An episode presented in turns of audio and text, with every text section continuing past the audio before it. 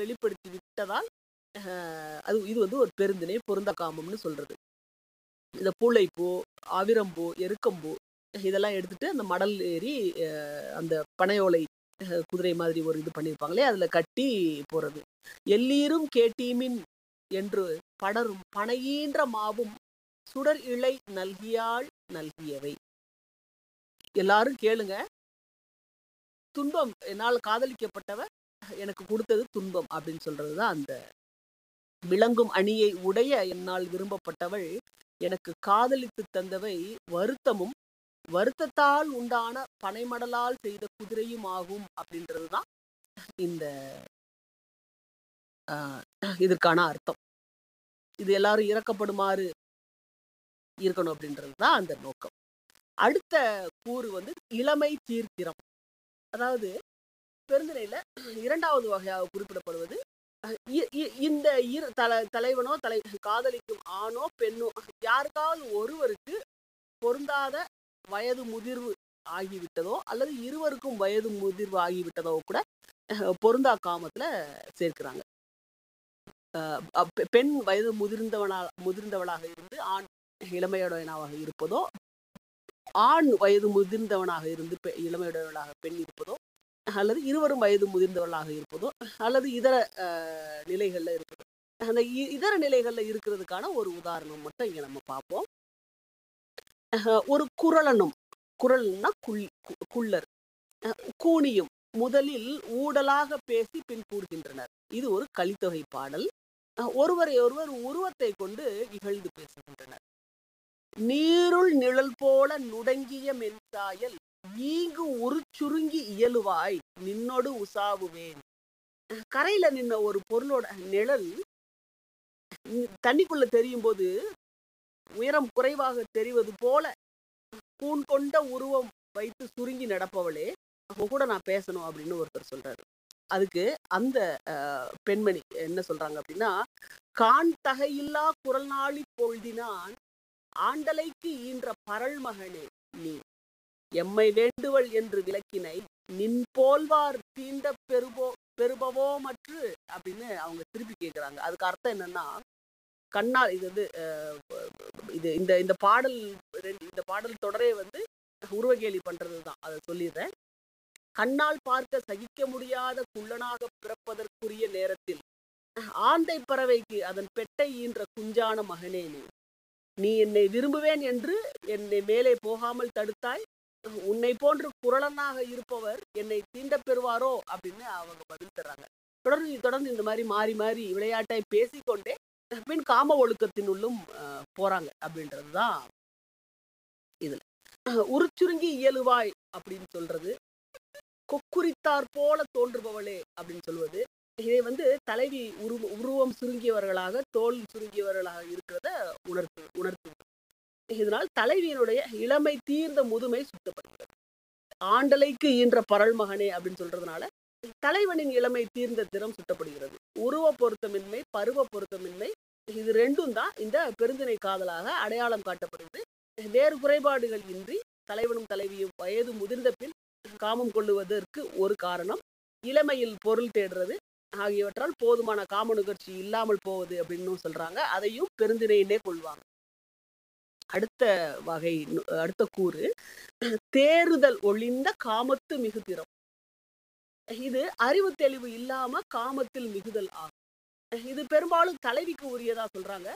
பிரிந்திருக்கும் காலத்துல தலைவனை பிரிந்து தலைவி வந்து காமம் மிகுதியாக அதை பிறர் கேட்க சொல்லுவதை வந்து பெருந்தினையில வகைப்படுத்துறாங்க. கலித்தொகையில 142வது பாடல்ல பெண்ணின்றி யாவரும் தன் குரல் கேட்ப எழில் உண்கண் ஆயுதல் மல்க அழும் அப்படின்னு சொல்றாங்க. அதாவது பெண் தன்மை இல்லாம பிறருக்கு கேட்காமல் சொல்ல வேண்டிய காதல் வேதனை பற்றிய செய்தியை எல்லாருக்கும் கேட்கிற மாதிரி சொல்லி அழுறா அப்படின்னு சொல்லிட்டு தோழியருக்குள்ள பேசிக்கிறது வந்து பெருந்தினையில வகைப்படுத்துறாங்க. ஞாயிறே அவரை தேடி பார்த்து எனக்குத்தான் அப்போதுதான் உயிர் திரியாக என் நெஞ்சமே அகலாக எரிகின்ற என் காமத்தி அவியும் அப்படின்னு சொல்லிட்டு தன் காம வெப்பத்தை வெளிப்படையா ஒரு பெண் பேசுவது வந்து ஒளிந்த காமத்து தேர்தல் ஒளிந்த காமத்தின் வெளிப்பாடாமா. இது வந்து பெருந்தினை அப்படின்னு சொல்லி சொல்றாங்க. அடுத்தது மிக்க காமத்து மிடல். காமம் மிகுந்து விடுவதால் செய்யும் முறை கடந்த வரம்பு கடந்த செயல்களை பற்றி குறிப்பதும் பெருந்தினை அப்படின்னு சொல்றாங்க. அதாவது பிரிந்து செல்ல வேண்டிய கணவன், பொருளீட்ட செல்ல வேண்டிய கணவன் தலைவி மேல இருக்கிற காமத்தினால் அவங்க கேட்டுக்கொள்றதால, தலைவியோ தோழியோ கேட்டுக்கொள்வதாக இல்லாமல் காம மிகுதியால் தன்னுடைய பயணத்தை நிறுத்தி விடுதல் வந்து இந்த செயல், இது அது ஒரு பொருந்தா செயல் அப்படின்னு சொல்லி சொல்றாங்க. அதை இந்த மிக்க காமத்துமிடல் அப்படின்ற வகைப்பாட்டுல சேர்க்கிறாங்க. அடுத்தது வேறு பெண்றை நாடி செல்லுதல், பரத்தமை ஒழுக்கம், இதை எல்லாமே வந்து இதே வகைப்பாட்டில தான் சேர்க்கிறாங்க. பரத்தமை ஒழுக்கம் மேற்கொண்டது, அதை தலைவி கூறும்போது அது மருதம். அந்த பரத்தமை ஒழுக்கம் மேற்கொண்ட தலைவனின் கூற்று பரத்தையின் கூற்றெல்லாம் வருது வந்து அது பெருந்தினை. அதுதான் அவங்களுக்கு வித்தியாசம். பொதுவாக பரத்தமை மருதளத்துல இருக்கிறதுக்கு பெருசா இருக்கிறது காரணம் அது வந்து விவசாயம் சார்ந்த பொருளாதாரம், அந்த பொருளாதாரத்தினால் ஏற்படும் வளம். அது ஒரு இடத்துல உக்காந்துக்கிட்டு ஃபிக்ஸடு ஆளுங்களை வச்சுக்கிட்டு எல்லாமே பண்ணிடலாம். அந்த நில உடைமையாளர் வந்து மேற்பார்வை மட்டும் பார்த்தா போதும், மீதி எல்லா வேலையுமே வந்து ஆட்கள் ரெகுலராக வர வேலையாட்கள் பண்ணிடுவாங்க. வீட்டில் இருக்க பெண் அதை வந்து சமாளிச்சிருக்காங்க. இதனால் பெரும்பாலும் மருத நிலத்தில் தலைவர்கள் எல்லாமே பரதமை ஒழுக்கத்திற்கு ஆட்படுபவர்களாக இருக்கிறார்கள். ஒன்று. இன்னொரு, நெய்தல் தலைவி எப்பயுமே தலைவனை எதிர்பார்த்து காத்துக்கிட்டே இருக்கா பார்த்தீங்களா. அப்படி வர்ற தலைவன் பெரும்பாலும் மருத நிலத்துக்காரனாவே இருக்கான். இது பரத்தமை கிடையாது. இந்த இடத்துல நெய்தல் நில தலைவி கூட இருக்கிறது பரத்தமை கிடையாது. ஆக்சுவலா அந்த பரத்தமையில வந்து அந்த பரத்தையர்கள் பேசுவதாக இந்த பெருந்திணையில வந்து சொல்லுவாங்க. அந்த மருத நில தலைவன் பரத்தை கிட்ட போறாங்க, அந்த பரத்தைகள் பேசுவதாக சில வாசகங்கள் இருக்கும். என்னாச்சு, இந்த ஒரு பறவை வந்து வயசாகி போயிடுச்சு, கல்லெடு தட்டி போச்சு, அது தானும் மீனை திங்க மாட்டேங்குது, மற்ற பறவைகள் அந்த மீன் திங்கிறத பார்க்கவும் பொறுக்க மாட்டேங்குது அப்படின்னு சொல்லிட்டு, தலைவிக்கு வயசாயிருச்சு, தலைவனோடு தான் கூடியிருப்பதை இந்த தலைவி பொறுத்துக்க மாட்டேன்றா, என்னை தெரு தெருவா திட்டிட்டு திரியிறா அப்படின்ற அர்த்தத்துல இந்த பரத்தை சொல்றதாக கூற்று இருக்குது. அந்த இது வந்து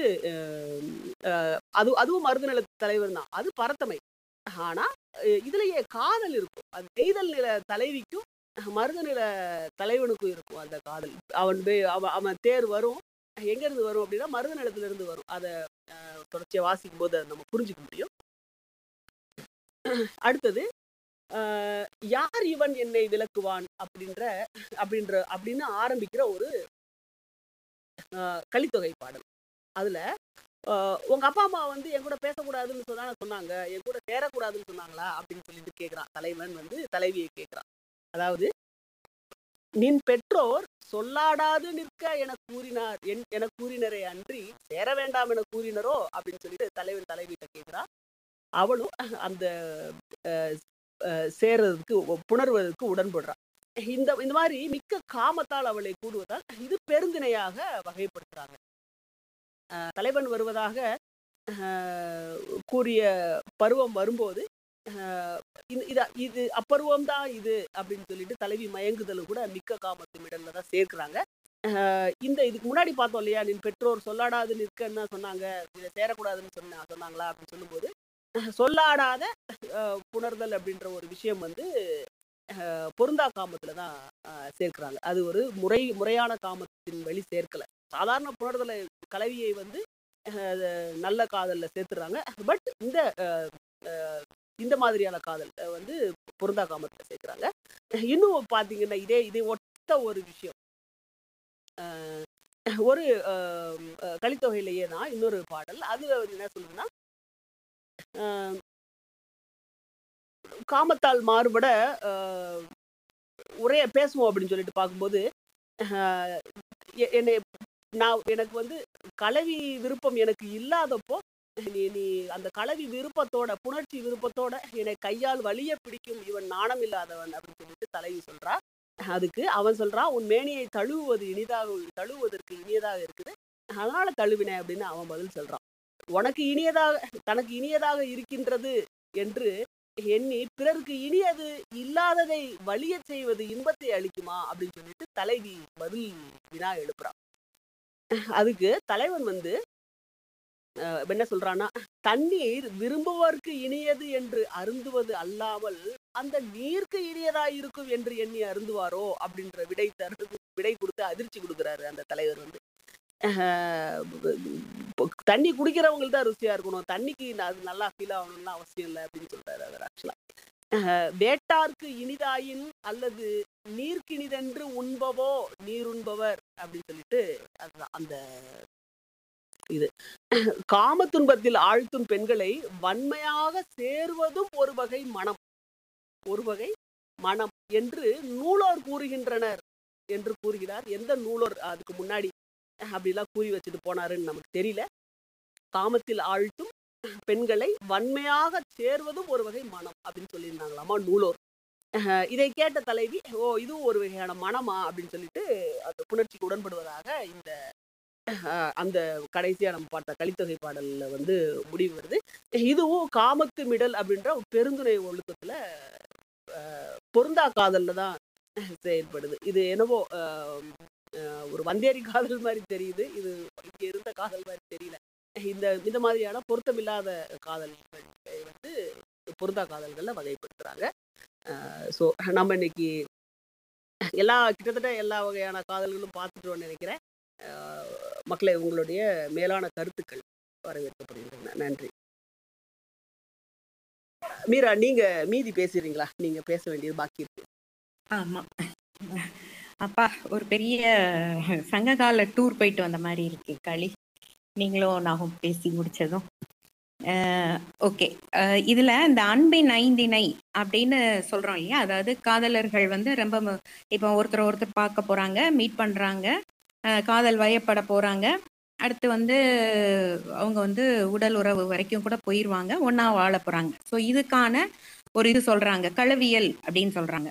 இந்த களவியல் வந்து எப்படியெல்லாம் அவங்க பண்ண போகிறாங்க அப்படின்னா, முதல்ல அவங்க 2 பேர் பார்த்துட்டாங்க, ஒன்றா இருந்துடுறாங்க, இன்பம்லாம் தூய்க்கிறாங்க. ஸோ இது வந்து மிக ஒரு இயற்கையானது. இதை வந்து காம புணர்ச்சி அப்படின்னு வகைப்படுத்திடுறாங்க. இது வந்து அலவ் பண்ணுது அந்த சமூகம் வந்து அவங்களுக்கு. இதை வந்து அந்த காதலர்களுக்கு உடல் இன்பம் அனுபவித்தல் வரைக்கும் போறதுக்கு அந்த மக்கள் வந்து அது வந்து ஒரு இயல்பான ஒன்றா தான் இருக்குது. இப்போ என்ன ஆகுதுன்னா, அடுத்த ஸ்டேஜ் வந்து இவங்க 2 பேருமா வந்து இப்போ ஒரு இடத்த தேர்ந்தெடுத்து நம்ம டெய்லியுமே இங்கேயே மீட் பண்ணுவோம் அப்படின்னு சொல்லிட்டு ஒரு இடத்த எடுத்து வச்சுக்கிறாங்க. அதுக்கு பேர் வந்து இடந்தலைப்பாடு. அந்த இடத்துல வந்து இப்போ 2 பேருக்குமே தெரியும் அந்த இடத்துக்கு தான் வரப்போகிறோம் அப்படின்னு சொல்லிட்டு அங்கே வந்து அவங்க மீட் பண்ணுவாங்க. மீட் பண்ணி அவங்க வந்து இன்பமாக இருக்கிறது வரைக்கும் அங்கே அந்த இடத்துல பண்ணிப்பாங்க. அது இடந்தலைப்பாடுன்னுவாங்க. இப்போ என்ன ஆகுதுன்னா, இந்த பெண் வந்து ஒரு நாள் ஏதோ வரலை, இல்லை என்னமோ ஆகுது அவளுக்கு. அப்போ இந்த தலைவன் என்ன செய்யறான்னா, அவன் வந்து பயப்படுறான். ஐயோ ஏன் வரல, இன்னைக்கு வரல அப்படின்னப்போ அவனுடைய தன்னோட ஃப்ரெண்டை அனுப்புறான். அதுக்கு பேர் வந்து பாங்கோடு தலா அல் பாங்கன் அப்படின்னா அவனுடைய ஃப்ரெண்டு, அந்த காதலனுக்கு தலைவனுடைய ஃப்ரெண்டா இருக்கிறவன். அவன் போய் என்ன செய்யறான்னா, அந்த பெண்ணுடைய வீட்டை பார்க்குறான், சூழ்நிலை பார்க்குறான், அவன் ஏன் இன்னைக்கு வரல அப்படின்றதெல்லாம் பார்க்குறான். பார்த்துட்டு வந்து அப்பா இதுதான்ப்பா ரீசன், அவன் இதனால்தான்ப்பா வரல அப்படின்னு சொல்லி அந்த ஃப்ரெண்டு வந்து தலைவன்கிட்ட வந்து சொல்றதா வருது. அப்புறம் சரின்னா அதை அவன் ஏதோ ஒன்று பண்ணி அவளை கூட்டிகிட்டும் வர்றான், அந்த மாதிரிலாம் வச்சுக்கலாம். அப்போ இது வந்து 1 நாள் இல்லை 2 நாள் அந்த ஃப்ரெண்டை அனுப்பி பார்க்கறது முடியும் அந்த தலைவனுக்கு. ஆனால் இது தொடர்ந்து அவனுக்கு இந்த மீட்டிங் வந்து அவனுக்கு இருக்கணும்னா, இதுக்கு வந்து அவன் என்ன நினைக்கிறான்னா, நம்ம ஃப்ரெண்ட் சரி வராது, அவளோட ஃப்ரெண்டை நம்ம வந்து சரி கட்டி வச்சுக்கிட்டாதான் இது வந்து நமக்கு தொடரும் அப்படின்னு சொல்லிட்டு என்ன செய்கிறான்னா, அவளை போய் அந்த காதலியுடைய ஃப்ரெண்டை போய் அவன் வந்து சரி கட்டிக்கிறான். அதுக்கு பேர் வந்து தோழியில் புணர்வு அப்படின்னு. அப்போ அந்த பெண் வந்து என்ன செய்வானா இவங்க 2 பேருக்கும் ஒரு தூது மாதிரி இருந்து இன்னைக்கு வந்துருவா, இந்த இடத்துக்கு வருவா அப்படின்னு அவ போய் 2 பேருக்கும் நடுவில் ஒரு பிரிட்ஜ் மாதிரி இருந்து எல்லாம் சொல்லி கொடுப்பா, அந்த மாதிரி ஃபுல்லா இருப்பா. ஸோ இது வந்து அடுத்தது. இப்போ இந்த தோழி வந்து என்ன செய்வான்னா, பகல்ல வந்து இந்த மீட்டிங் அரேஞ்ச் பண்ணி ஒரு இடமும் இது பண்ணி கொடுத்துட்டான்னா அதை பகல் குறி அப்படின்னு சொல்லுவாங்க. இல்லை இன்னைக்கு பகல்ல எல்லாம் மீட் பண்ண முடியாது, நைட்டு தான் அப்படின்னா அந்த இரவுக்கு அவங்க எங்க சந்திக்க போறாங்கன்னு அந்த இடத்த சொல்லி அதை ஃபிக்ஸ் பண்றது, அந்த இதுக்கு பேர் வந்து இரவுக்குறி அப்படின்னு சொல்லிடுறாங்க. ஸோ இதுதான் இவங்க மீட் பண்ற இந்த மெத்தடு. இதுல வந்து அம்பல் அப்படின்னு ஒரு வகை இருக்கு. அந்த வகையில வந்து இந்த காதல் வந்து இந்த இருவருக்கும் அந்த ஃப்ரெண்ட்ஸுக்கும் மாத்திரமே தெரிகிற அந்த இதுல இருக்கும், அது அம்பல் அப்படின்றாங்க. இதுக்கு அடுத்து வந்து அலர். அலர்னா மலர்ந்த பூன்னு அர்த்தம். இப்போ வந்து ஊருக்கெல்லாம் தெரிஞ்சு போச்சு இந்த காதல். அப்போ இது வந்து இனி திருமணத்தை நோக்கி போனாதான் உண்டு, இல்லைன்னா ரொம்ப அசிங்கமா போயிடும், ஏன்னா ஊர் பேச தொடங்கிடும். அந்த மாதிரியான ஒரு ஸ்டேஜுக்கு வந்துடுறது வந்து அலர் அப்படின்னு சொல்றாங்க. ஸோ இதான் இதுல வந்து இது இருக்க முடியுது. இப்போ இந்த குறிஞ்சியில பார்த்தோம்னா திருக்குறள்ல எடுக்காம நம்மளால போக முடியாது. அதுல வந்து ஒரு ரொம்ப ரொம்ப அழகான ஒரு பாட்டு இருக்கு, குறள் ஒன்று இருக்கு. உள்ள கணித்தலும் காண மகிழ்தலும் கள்ளுக்கு இல் காமத்திற்கு உண்டு. அதாவது காமம்ன்றது வந்து நினைச்சாலே, அனுபவிக்கணும்னு கூட இல்லை, அதை நினைச்சாலே நமக்கு வந்து இன்பம் தரக்கூடியது. உள்ளம் வந்து நமக்கு அப்படி மகிழ்ச்சியில துள்ள தொடங்கிடும், பார்க்கணும்னு கூட இல்லை. ஆனா கல் வந்து குடிச்சா மாத்திரம் தானே இன்பம் தருது. ஸோ அந்த கல்லை விடவும் அதிக இன்பம் தருவது காமம் அப்படிங்கிறதா இந்த திருக்குறள். அடுத்து வந்து நற்றிணையில வந்து நற்சேந்தனார் வந்து ஒரு ரொம்ப அழகான ஒரு பாட்டு வச்சிருப்பார். அதுல என்னன்னா, இப்ப அந்த காதலனும் காதலியும் இருக்கிறாங்க, காதல் வயப்பட்டுட்டாங்க. ஆனா இப்ப இந்த பெண் வந்து ஏதோ ஒரு சோர்ந்து போய் இருக்கிறாளோ அப்படின்னு அது தோழிக்கு தெரியுது. அப்ப அவன் சொல்றா, பகல்ல எரியிற விளக்கு சுடர் மாதிரி ஏன் பகல்ல வந்து விளக்கு ஏத்தி வச்சோம்னா அந்த சன்லைட்ல இந்த நம்ம ஏத்தி வைக்கிற இந்த விளக்கு வந்து ஒளி குறைவா தானே இருக்கும். அதனால அவ சொல்றா, ஏன் பகல்ல எரியிற விளக்கு சுடர் மாதிரி மேனி வந்து ஏன் ஒளி குறைந்து இருக்கு. அப்புறம் இன்னொரு அழகான ஒன்று சொல்வா, பாம்பின் நிழல் ஊர்வதால் ஒளிமங்கி தெரிகிற நிலா போல. இப்ப நிலாவை பார்த்தோம்னா அதுல இந்த நம்ம சொல்லுவோம்ல, பாட்டி வடை சுடுறாங்க அந்த மாதிரிலாம் சொல்லுவோம்ல. ஆனா இவங்களுக்கு அது எப்படி தெரியுதுன்னா, பாம்பின் அந்த நிழல், பாம்பு ஏதோ ஒரு பாம்போட நிழல் படிஞ்ச அந்த நிலா வந்து கொஞ்சம் அந்த இடத்துல ஒளி மங்கி தெரியும்ல, அந்த மாதிரி ஏன் உன்னுடைய நெற்றியில வந்து ஒளி குறைந்திருக்கே அப்படின்னு, நான் வந்து உன்னோட உயிர் தோழி, அதனால எனக்கு உடம்புல ஏற்பட்டிருக்க இந்த மாற்றம்லாம் எனக்கு தெரிஞ்சிருச்சு, நீ உண்மையை சொல்லு அப்படின்னு அவ கேட்குறா. அதாவது நினக்கு யான் உயிர் பகுத்தன்னு மாண்பினனே, நான் உன்னோட பெஸ்ட் ஃப்ரெண்டு இல்லையா, எனக்கு தெரிஞ்சிருச்சு, இப்போ நீ சொல்லு ஏன் என்ன ரீசன் அப்படின்னு சொன்னோடனே அந்த காதலி சொல்றா, ஐயோ அதெல்லாம் ஒண்ணுமே கிடையாது, நான் வந்து என்னன்னா இந்த திணை புனைன்னு சொல்றது வந்து என்னன்னா அந்த வயல்வெளிய போய் இவங்க வந்து காவல் காப்பாங்க. ஏன்னா அதனால விளைந்து இருக்கிற அந்த வயலை வந்து பறவைகள் அப்புறம் விலங்குகள் வந்து இது பண்ணும் இல்லையா, சாப்பிட வந்துடும். அதனால அதுகள்கிட்ட இருந்து காப்பாத்துறதுக்காக இவங்க போய் அந்த வயலை வந்து காத்துட்டு நிற்பாங்க. அப்படி நான் காத்துட்டு நின்ற காவல் காத்துட்டு இருந்தப்போ என் மனம் விரும்பிய என்னுடைய காதலன் வந்து என்ன செஞ்சான்னா, என் பின்னாடி இருந்து என் ஆற தழுவி என்னை வந்து காதல் வயப்படுத்தினான். அவன் வந்து இப்போ வரலையே, அதனால அவனை நினைத்து வந்து எனக்கு வந்து நெஞ்சம் வந்து எனக்கு நெஞ்சில் ஏற்பட்ட என் மனநோய் தான் இது, அதனால்தான் என் உடம்புல வந்து இந்த ஒளி வந்து குறைந்து இருக்கு அப்படின்னு அந்த தலைவி சொல்றதா வரும். அது வந்து என்னன்னா அந்த பாட்டு எப்படி வரும்னா, ஒருவன் கண்ணியன் கழலன் தாரன் தன்னென சிறுபுறம் கவையினனாக அதற்கொண்டு அதே நினைத்த நெஞ்சோடு இது ஆகின்றது யானுற்ற நோயே அப்படின்னு அவ சொல்லிடுறான். ஸோ இது வந்து அந்த ரெண்டு பேரும் மனமொத்து இருக்கிற அந்த காதலை வந்து காமிக்கிறதா இருக்கு. இப்போ முல்லை நிலத்துல பார்த்தோம்னா, இப்போ பிரிகிறது தானே முல்லை நிலம், அதுல ஒக்கூர் மாசாத்தியார்னு சொல்லி ஒரு பெண்பார் புலவர், அவங்க ரொம்ப ஃபேமஸானவங்க. அவங்க வந்து ஒரு குறுந்தொகை பாடல். இப்போ அவங்களுடைய காதலர் வந்து அவங்கள பிரிந்து போயிட்டாங்க. அப்ப தூரத்துல இவங்க வருவாரான்னு காத்துட்டு இருக்கிறாங்க. அப்ப என்ன ஆகுதுன்னா, தூரத்துல வந்து ஒரு மணியோசை கேக்குது. மணியோசை கேட்டவுடனே அவங்க சொல்றாங்க, அடாடா இது என்னுடைய அந்த காதலன் தான் திரும்பி வர்றான், அவன் வந்துட்டானா அதை போய் அந்த பாறை மேல ஏறி நின்று பார்ப்போமே அப்படின்னு சொல்றாங்க. அது வந்து ஒருவேளை அது வந்து மேய போயிருக்கிற அந்த கால்நடைகள்லாம் வந்து அவங்க கழுத்துல மணி கட்டி தொங்கும் இல்லையா, அந்த மணியா இருக்குமோ, இல்லாட்டி என்னுடைய காதலன் வர்ற அந்த தேராதான் இருக்குமோ, தேர்ல கட்டின மணியா இருக்குமோ, இதை நம்ம போய் அந்த பாறை மேல ஏறி நின்று பார்ப்போம் வா வா அப்படின்னு சொல்லிட்டு அவளோட தோழியை கூட்டிட்டு அந்த இதுல ஏறி பார்க்க பாக்குறாங்க.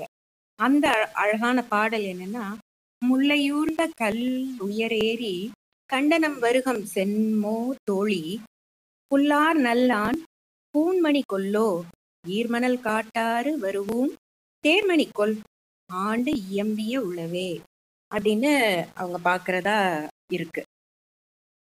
அடுத்து இன்னும் ஒண்ணு ரொம்ப ரொம்ப அழகான ஒரு பாடல் இருக்கு, பூங்கணுத்திரையார்ன்னு சொல்லி ஒரு அவங்களும் ஒரு பெண்பார் புலவர் தான்.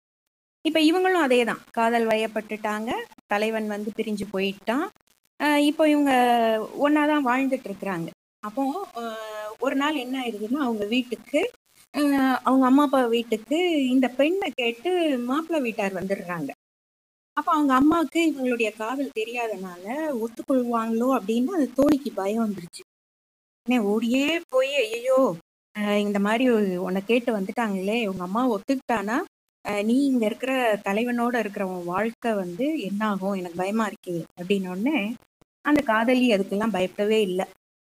ஐயோ நீ வந்து காலையில நம்ம குளிக்க போனோமே ஒரு குளம், அதை நீ பாத்தியா, அதுல வந்து ஒரு மீனவர் வந்து ஒரு மீன் பிடிக்கிறதுக்காக வலையை விரிச்சு வச்சிருந்தார் இல்லையா, அந்த வலையில வந்து மீன் கிடைக்கும் தானே அவர் விரிச்சாரு, ஆனா மீன் கிடைச்சது அவருக்கு இல்லையே, அவருக்கு நீர் நாய் தானே கிடைச்சிச்சு. அது மாதிரி இன்னைக்கு என்ன பெண் கேட்டு வந்திருக்காங்க, அவங்களுக்கு நானா கிடைக்க போறேன், கிடையவே கிடையாது, அவங்களுக்கு வேற யாராவது வேற வீட்டுல இருந்து பெண் கிடைப்பாங்க, நான் நிச்சயமா கிடைக்க மாட்டேன் அப்படின்னு அந்த தலைவி சொல்றதா வர்ற பாட்டு. காணினி வாழி தொழி யானற்க கடும்புணல் அடைகரை நெடுங்கயத்து இட்ட மீன் வலை மாப்பாட்டாங்கு இது மற்ற எவனோ நொதுமலர் தலையே அப்படின்னு சொல்றதா அது வரும். ரொம்ப அழகான பாடல் இது.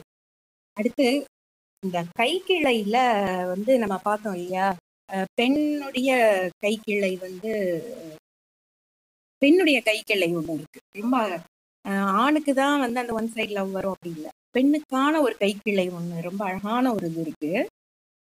அந்த புலவர் பேர் வந்து என்னன்னா பெருங்கோழி நாய்க்கன் மகள் நக்கண்ணையார். பெருங்கோழி, கோழின்னா உறையூரோட இன்னொரு பேர், நாய்க்கன் அப்படின்னா நாய்க்கன்றது கடல் வணிகம் செய்யறவங்கள நாய்க்கன்னு அந்த காலத்துல சொல்லுவாங்க. அந்த நாய்க்கனுடைய மகள் இவங்க நக்கண்ணையை. ஸோ அவங்களுக்கு அவ்வளோ ஃபுல் பேரும் அப்படிதான் வருது. இவங்க என்ன செய்யறாங்கன்னா, இது வந்து சோழ நாடு, இந்த சோழ நாட்டுடைய அரசன் வந்து கோப்பெரு நற்கிள்ளி, பேர் அழகனா இருக்கிறான், ரொம்ப வீரமா இருக்கிறான்.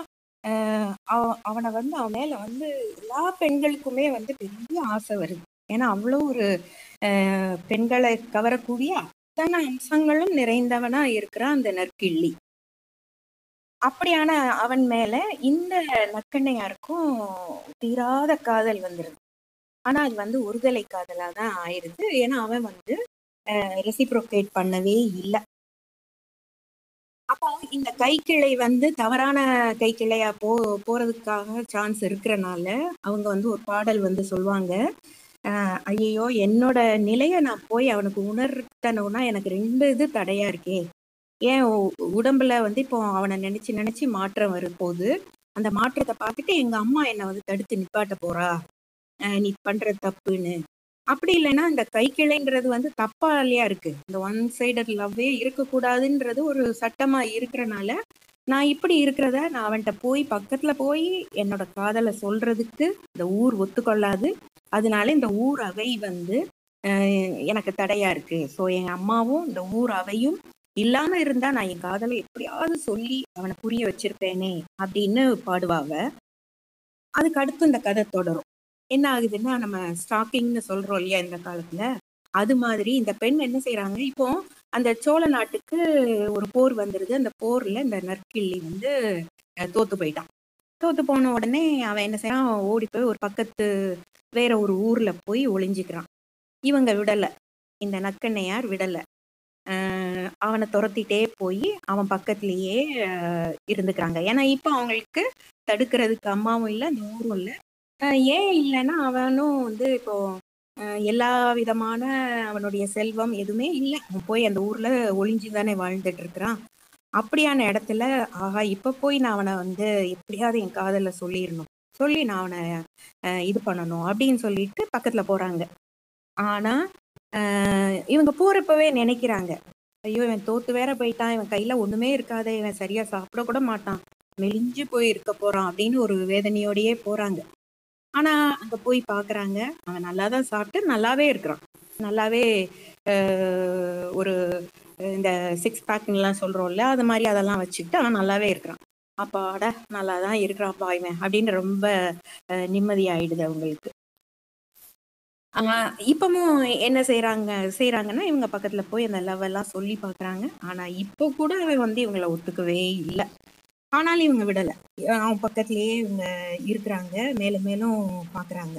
இப்போ என்ன ஆயிடுதுன்னா இவங்க இந்த நலங்கிள்ளி, இந்த கிள்ளி இருப்பார் இல்லையா நற்கிள்ளி, இவர் வந்து என்ன ஆயிடுறாரு, நல்லா ஸ்ட்ராங்கான ஒரு இதாக இருந்தோடனே அந்த ஊரில் இருக்கிற மல்லன்னு சொல்லுவாங்க, இந்த ரெஸ்லர் இருக்காங்க இல்லையா அவங்கள தான் மல்லன்னு சொல்லுவாங்க. அவனுக்கு வந்து இந்த நற்கிள்ளி வந்து நற்கிள்ளியே வந்து இப்போ அரசனா இல்லை.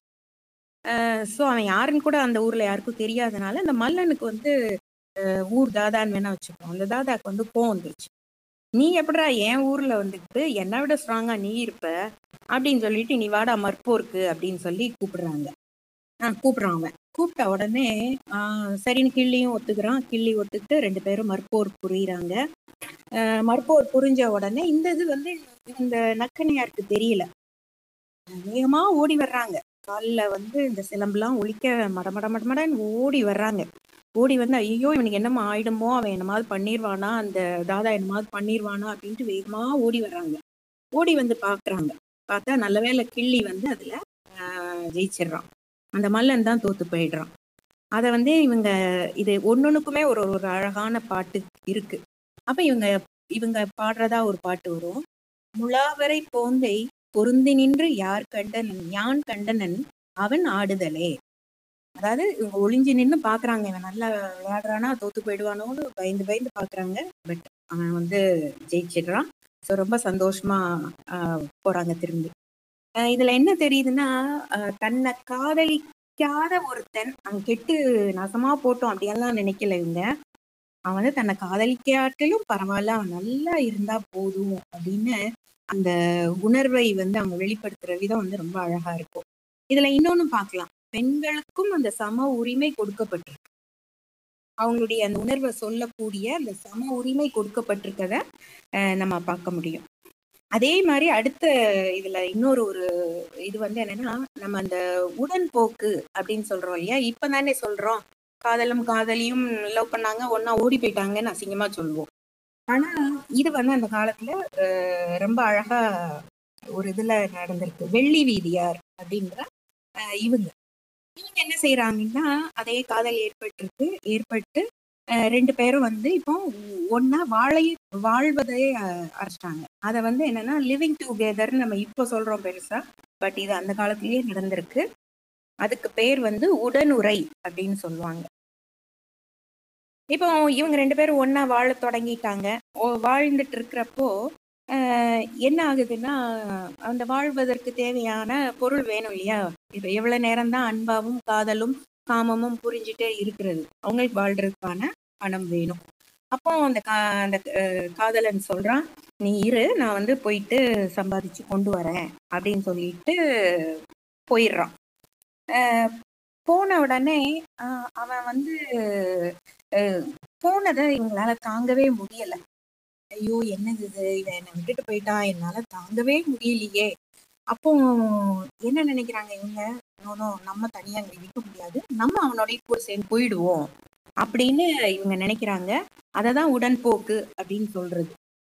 அதுக்கு இவங்க வந்து அழகான ஒரு பாட்டு இருக்கு. அது என்னன்னா ரொம்ப இப்படி நான் இவனோட போறத வந்து எனக்கு வெக்கம் இல்லைன்னு இவன் நினைச்சுக்குவானா, என்னால இங்க தாங்கி நிக்க முடியலன்ற அந்த வெக்கம் இல்லைன்னு இவன் நினைச்சுப்பானோ அப்படின்லாம் இவங்க நினைக்கிறாங்க. ஆனாலும் வந்து சரி வெக்கம் இல்லை வெக்கம் இல்லைன்னு நான் இருந்தேன்னா என்னோட காமம் என்னை கின்றும் போல் இருக்கே, வெக்கத்தெல்லாம் பார்த்துட்டுலாம் இருக்க முடியாது அப்படின்னு சொல்லிட்டு இவங்க நினைக்கிறாங்க. அப்போ ஒரு பாட்டு வரும்.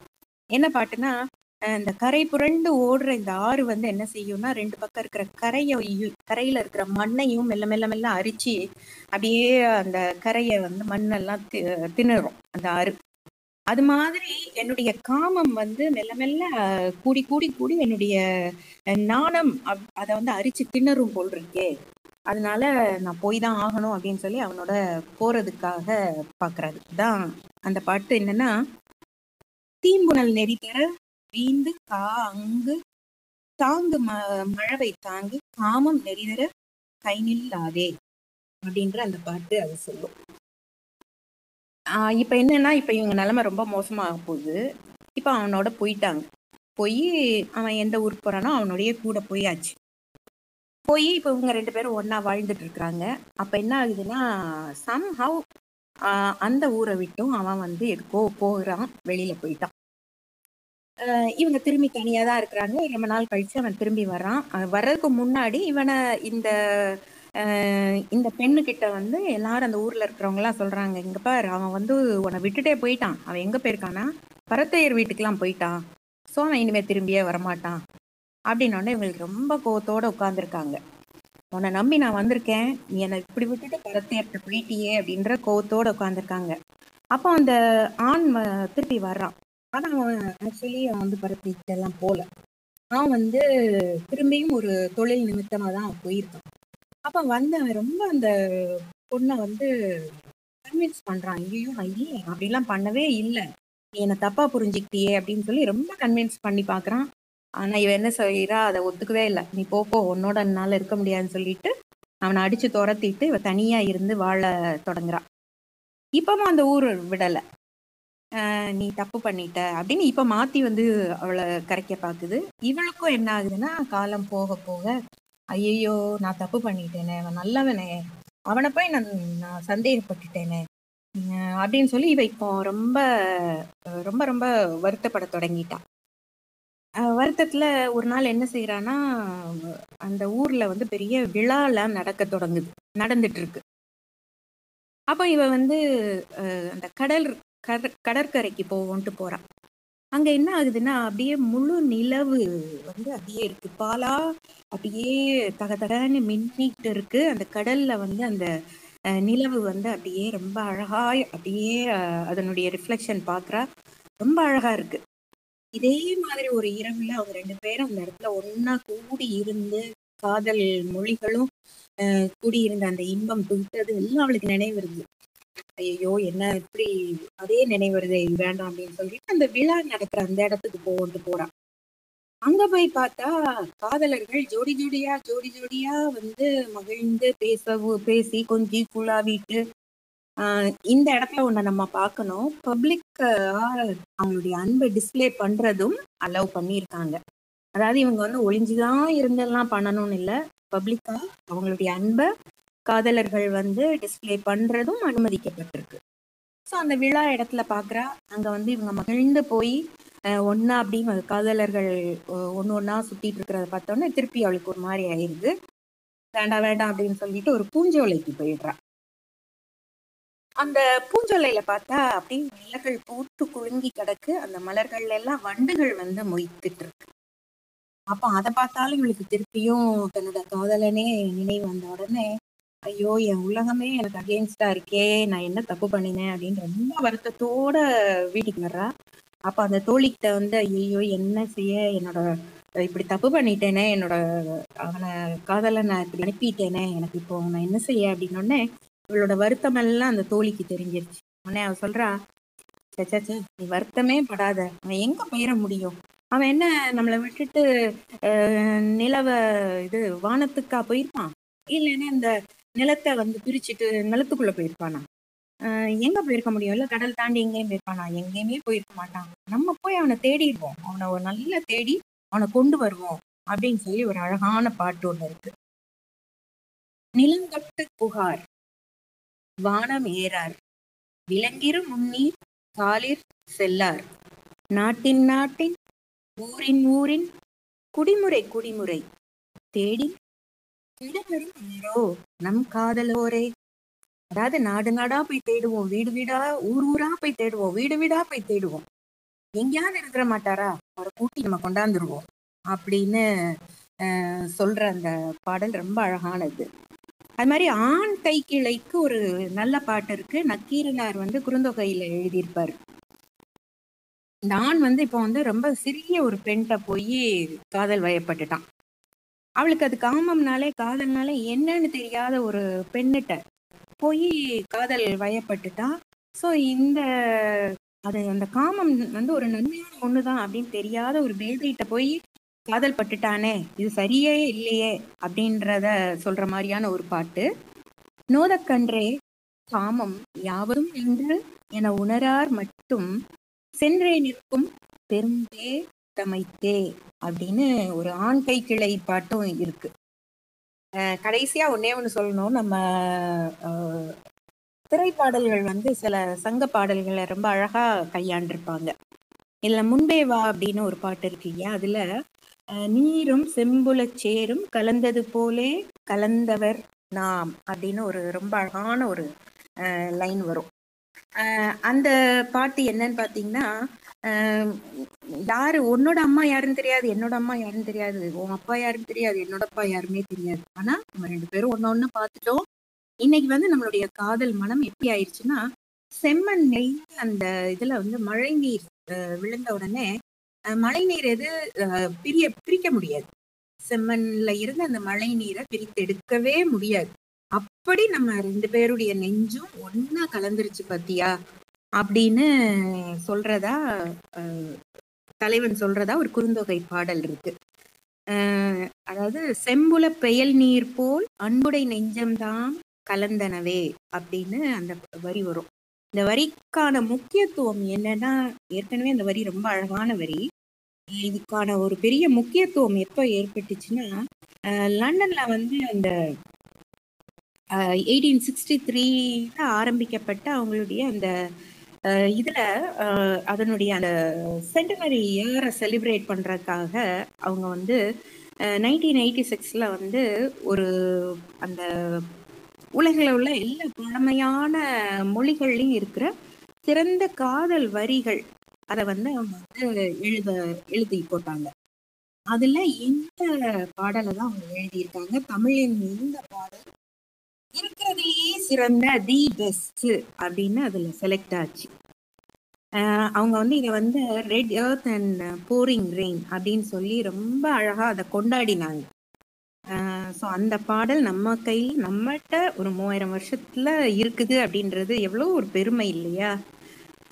அதே மாதிரி இன்னும் ஒரு பாடல் நறுமுகையே நறுமுகையேன்னு அதில் ஒரு பாட்டு வரும், எல்லாருக்கும் தெரியும். அதில் வந்து அற்றை திங்கள் அந்நிலவில் நெற்றி தரல நீர்வடிய கொற்ற பொய்கை ஆடியவள் நீயா அப்படின்னு அந்த லைன் வரும். அது வந்து என்னன்னா காதல் பாடலா இவங்க எழுதியிருக்காங்க, ஆனா அது காதல் பாடல்ல ரொம்ப சோகமான ஒரு பாடல், பாரி மகளிர் பாடுறதா வரும். அதாவது இப்போ பாரி வந்து போர்ல போய் அநியாயமா கொல்லப்பட்டுறான், அதனால அன்னைக்கு இந்த அந்த நேரத்துல இவ்வளவு நிலவு, இப்ப இவங்க ஒரு அந்த மாதிரியான ஒரு இரவுல ஒளிஞ்சு போய் ஒரு இடத்துல பதுங்கி இருக்காங்க இந்த பெண்கள். அப்போ அந்த நிலவு காய்ந்து கொண்டு இருக்கிறது. அப்ப அந்த இடத்துல இது மாதிரி நம்ம அன்னைக்கு ஒரு நாள் இருந்தோம், அப்ப நம்ம அப்பா நம்ம கூட இருந்தார் இல்லையா அப்படின்னு அவங்க மனம் உருகி பாடுறதான அந்த பாட்டு தான். ஆனா இதுல வந்து இந்த காதல் பாட்டை உண்டாக்கியிருக்காங்க. ஓகே, நன்றி காளி.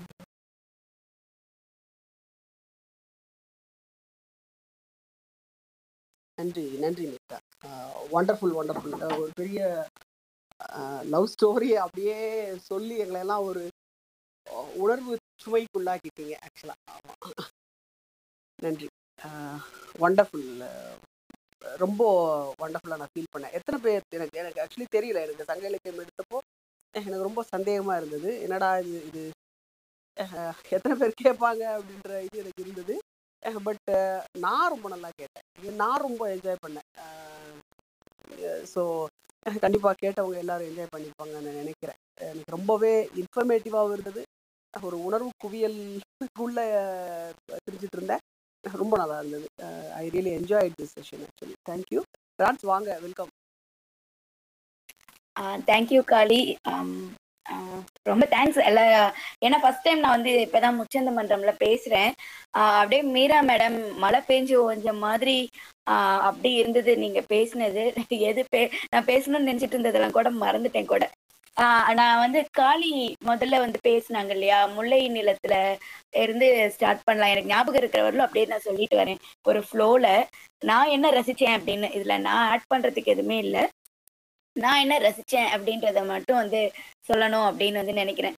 அதாவது அந்த டைம் சொன்னாங்க இல்லையா, இந்த காட்டு பூக்கள்லாம் வந்து மலர்ந்துருச்சு, இந்த மலையில இருக்க இந்த மரம் வந்து பூத்திருக்கு, இது பூத்திருக்கு, ஆனா வந்து முல்லை பூப்பதற்கான பருவம் இன்னும் வரல அப்படின்ற மாதிரி சொல்லிட்டு, அந்த பூ வந்து மலர்றதுக்கு முன்னாடி எப்படி இருக்கும், மலர்ந்ததுக்கு அப்புறம் எப்படி இருக்கும், அந்த இதை சொன்னாங்களா.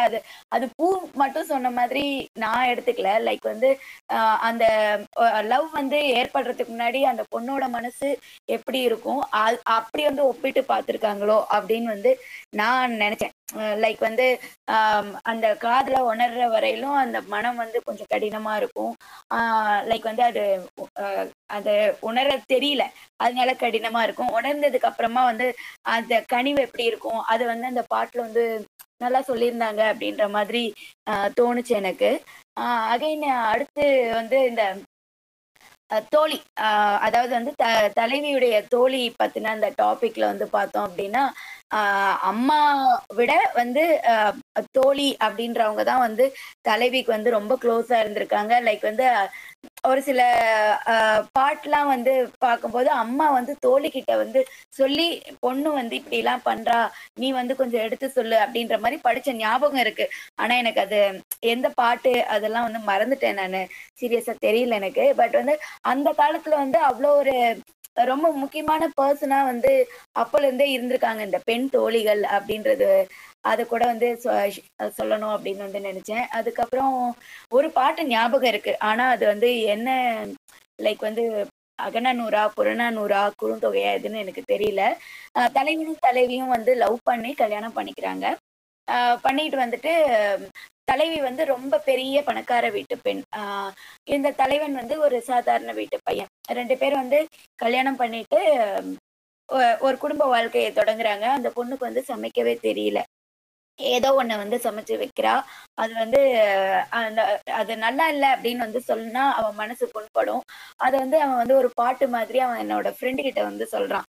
லைக் வந்து அவளுடைய கை விரல்கள்லாம் வந்து பார்த்தோம் அப்படின்னா காந்தல் மலர் மாதிரி அவ்வளோ வந்து ரொம்ப ஸ்ட்ரக்சரை சொல்றான், ரொம்ப ஒல்லியாவும் மென்மையாவும் இருக்க மாதிரியான ஒரு கை விரல்கள். அதுல வந்து அந்த குழஞ்ச சாப்பாடை பிணைஞ்சு எனக்கு வந்து அது வந்து தரா, அது வந்து எனக்கு வந்து ரொம்ப அமிர்தம் மாதிரி தெரியுது அப்படின்ற மாதிரி வந்து சொல்றான். எங்கேயோ படிச்ச ஞாபகம் தான், சீரியஸா எனக்கு தெரியல இதுலன்னு. அது என்னன்னா புளித்த தவிர வந்து கடைஞ்சிட்டு அந்த புளித்த தயிரை விரல்ல இருந்து நீக்காமலேயே எனக்கு புளிக்குழம்பு பண்ணி கொடுத்தா அது அவ்வளவு சுவையா இருந்தது. தேங்க்யூ. அதான் எனக்கு சரியா அது மறந்துடுச்சு, சீரியஸா சொல்ல போனா அது வந்து ஞாபகம் வந்தது. அதுக்கப்புறம் வந்து இந்த மடல் ஏறுதல், அதை பத்தி பேசும்போது கவிஞர் வைரமுத்து அவர்களுடைய வில்லேந்தும் நிலவேவா அப்படி அந்த புக் வந்து ஞாபகம் வந்தது. அதாவது வந்து ரொம்ப பிடிச்சமான ஒரு பொண்ணை பிடிச்சிருக்கு, ஆனா அவ பின்னாடியே சுத்துறான், ரொம்ப நாளா சுத்துறான். அந்த பொண்ணுக்கும் தெரியுது அவன் நம்மளதான் வந்து லவ் பண்றான், நம்ம கிட்ட வந்து அன்பை தெரிவிக்க வரான் அப்படின்னு. ஆனா அவனால வந்து ஏத்துக்க முடியல.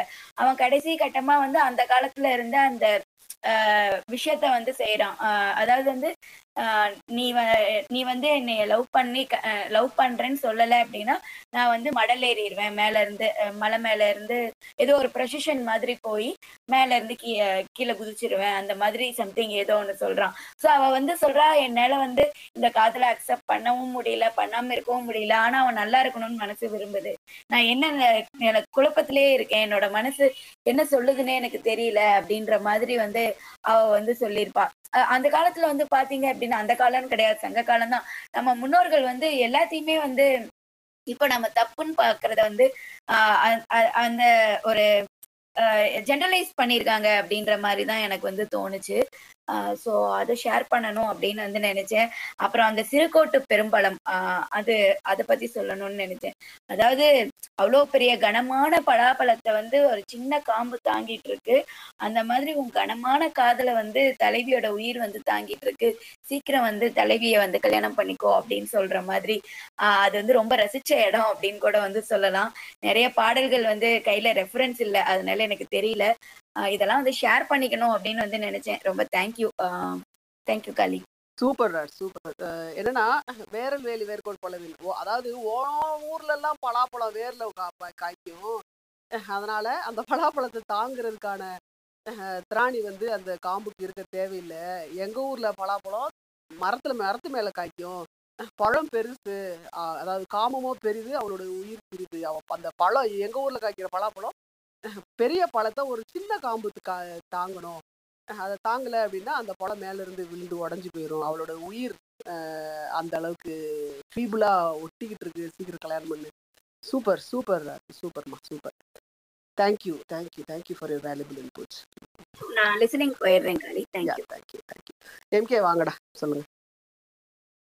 ஹாய்க்கா, எனக்கு ரொம்ப ரொம்ப பிடிச்ச டாபிக்கு இந்த குறுந்தொகை, நற்றினை, அகப்பொருள், சங்க இலக்கியங்கள்ல இருக்க அகப்பொருள் பேசுறது. எல்லாத்தையும் நீங்களே பேசிட்டீங்க, எனக்கு ஒன்றும் இது இல்லை. பட் எனக்கு சில ரெஃபரன்ஸ் வந்து ஒரு படத்துல பார்க்கும்போது இந்த சீன் ஞாபகம் வரும். ஒன்று என்னன்னா, இப்போ இவங்க சொன்னாங்க இல்லையா, ராஜ் சொன்னாங்க இல்லையா, அந்த சீனை பார்க்கும்போது அந்த கவிதை எப்போ ஞாபகம் வரும்னா, இந்த புதிய பாதை ஒரு படத்துல வந்து பார்த்திபன் சீதாவை திட்டிட்டு போவான். என்ன சோறு சமைச்சிருக்கா, ப்ரெக்னெண்ட்டாக இருப்பாங்க, என்ன சோறு சமைச்சிருக்கா அப்படின்னு சொல்லி திட்டிட்டு போகும்போது மனோரமா கேட்பாங்க, என்னடா இப்படி பண்ணுற, வாய் வயிறுமா இருக்கா, ஏதோ சமைச்சு வச்சிருக்கா, சாப்பிடக்கூடாதாங்க, உப்பு குறையா இருந்தால் சாப்பிடக்கூடாதான்னு கேட்பாங்க. அதுக்கு வந்து அவன் சொல்லுவாரு, உப்பு கிப்பு குறையா இருந்தால் பரவாயில்ல, சோறே குறையா இருக்கு, நான் சாப்பிட்டேன்னா அப்புறம் அவன் என்னத்தை சாப்பிடுவா அப்படின்னு சொல்லிட்டு. அந்த லவ் வந்து இப்போ இவங்க சொன்னாங்க இல்லையா, இந்த இதுதான் எனக்கு, என்ன குறையா இருந்தாலும் என்ன இது பண்ணாலும் நீ சாப்பிடணும் நீ சாப்பிடணும் அப்படிங்கிற ஒரு ஒரு காதல் தான் இதா இருக்கும். அதுக்கப்புறம் இன்னொரு பாட்டு, எங்க அப்பா இந்த சூரியவம்சம் படம் எப்ப பார்த்தாலும் இதை தான் சொல்லுவாரு.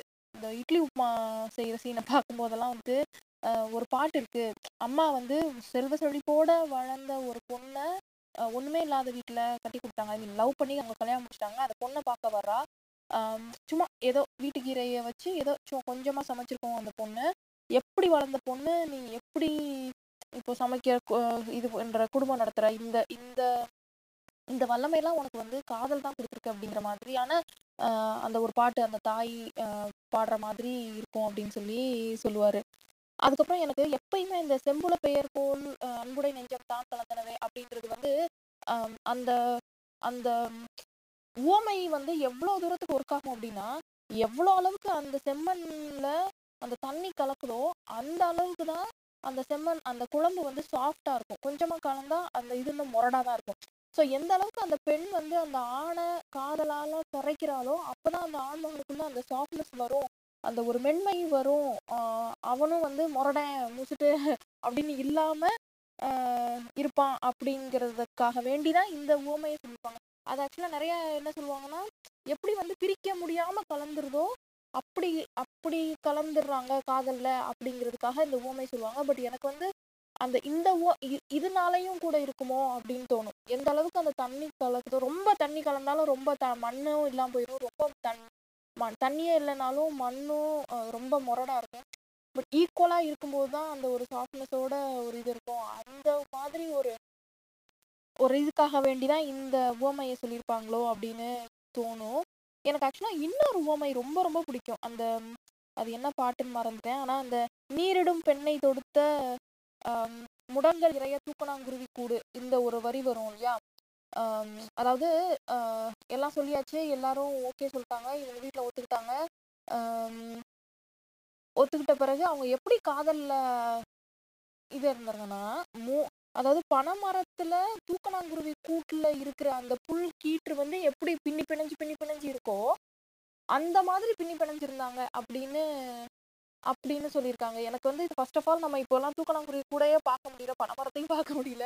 பட் இது எவ்வளோ ஒரு பதிவா இருக்கு, அந்த காலத்துல அவ்வளோ பனைமரம் இருந்திருக்கு, தூக்கணாங்குருவி கூட இருந்திருக்கு, அந்த கூடு எப்படி கட்டப்பட்டிருக்கு, அது எங்க இருக்கும் அப்படின்னு எல்லாம் சொல்லிட்டு அந்த புல்கீற்று வந்து எவ்வளோ தூரத்துக்கு ஒண்ணுக்கு ஒண்ணு பின்னி பிணைஞ்சு நிக்குதோ அந்த மாதிரி காதலில் ஒருவருக்கு ஒருவர் சேர்ந்திருந்தாங்க அப்படின்ன போதும் அந்த ஊமையும் எனக்கு ரொம்ப பிடிச்சது. இந்த ஊமை பேசப்பட்ட அளவுக்கு அந்த ஊமை பேசப்படலையே அப்படின்னு எனக்கு கொஞ்சம் வருத்தம் தான். அண்டர் ரேட்டடாக போயிடுச்சு அப்படின்னு சொல்லி கொஞ்சம் வருத்தம் தான். பட் ரொம்ப இந்த இதில் பேச சொல்ல முடிஞ்சதுக்கு எனக்கு ரொம்ப சந்தோஷம்க்கா. அதுக்கப்புறம் கடைசி ஒன்று என்னன்னா, இப்போ நிறையா இந்த முல்லை திணையில் வந்து அவன் கோவத்தில் இருப்பாங்க, ஏன்னா பரத்தைகிட்ட போயிட்டு வந்துட்டு திரும்பியும் இது பண்ணுவாங்க. நான் அப்போ சின்ன பிள்ளைலாம் யோசிச்சிருக்கேன், என்னடா இது அவன் வெளியில் போயிட்டு வந்துட்டான் அப்படின்னா எதுக்கு இன்னும் அவனையே கட்டிக்கிட்டு அழுகணும், போடா வெளியே அப்படின்னு சொல்லி வெளியில் வந்துட வேண்டியதானே அப்படிங்கிற மாதிரி எல்லாம் யோசிச்சிருக்கேன். எதுக்காக வந்து இதை இன்னமும் இவனே தலைவன் இவளே தலைவி அப்படின்னு சொல்லிட்டு இருக்காங்க அப்படின்னு சொல்லிட்டு.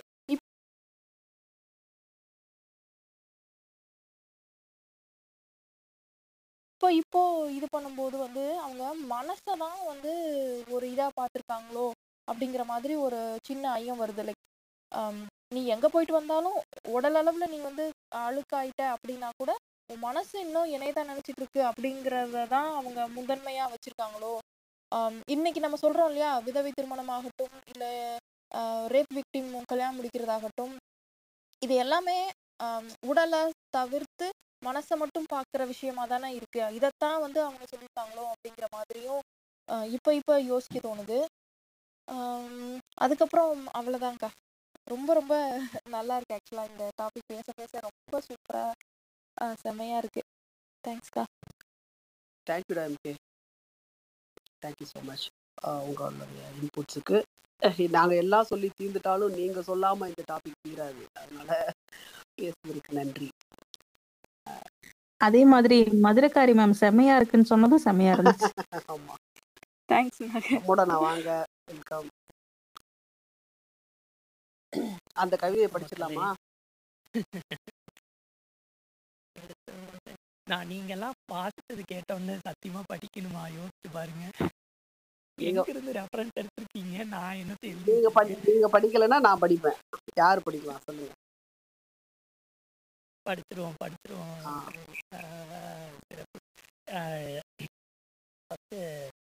உங்கள் ஏரியா ஆஃப் ஸ்ட்ரென்த்துன்னு நினைக்கிறேன். பயங்கரமாக மீரா மேம், காலி மேம், மூணு பேருமே வந்து விளையாடிட்டீங்க. எக்கச்சக்கமான தகவல்கள், நிறைய பாடல்கள் கோட் பண்ணி ஒவ்வொரு லேயராக எடுத்து போயிட்டே இருந்தீங்க. கேட்குறது ரொம்ப நல்லா இருந்துச்சு. சொன்ன மாதிரி எல்லாம் இந்த வாரத்தில் என்னென்னமோ டைமென்ஷன்ஸ் எடுத்துட்டோம். காதல் பற்றின டைமென்ஷன்ஸ் வந்து நிறையா பார்த்தோம். கவிதைகள் பார்த்தோம், வெறுப்பால் எனக்கு இருக்கு பார்த்தோம், கண்பால் காதல் பார்த்தோம், ஆசன்காவை வாசித்து விரும்பி இது பண்ணிட்டோம். இது வந்து இந்த சங்க இலக்கியங்களில் தொடும்போது அந்த அது ஓமை, அதுக்கப்புறம் அதுக்கு அந்த உருவகப்படுத்துகிற ஒரு விதம், அந்த லைன் வந்து டச் பண்ணும்போது ஏதோ ஒரு எலைட்டான ஒரு ஃபீல், ஒரு எலிவேட் ஆன மாதிரி ஒரு ஃபீல், ஒரு அடி மேலே அப்படி பறக்கிற மாதிரி அது இருக்குது. ரொம்ப கனெக்டடாக இருக்குது. எவ்வளவு விஷயங்கள்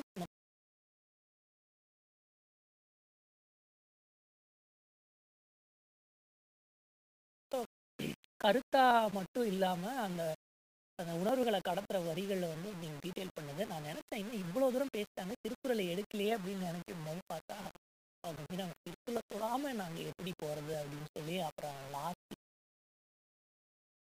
அந்த ஒரு இதையும் முடிச்சிட்டாங்க.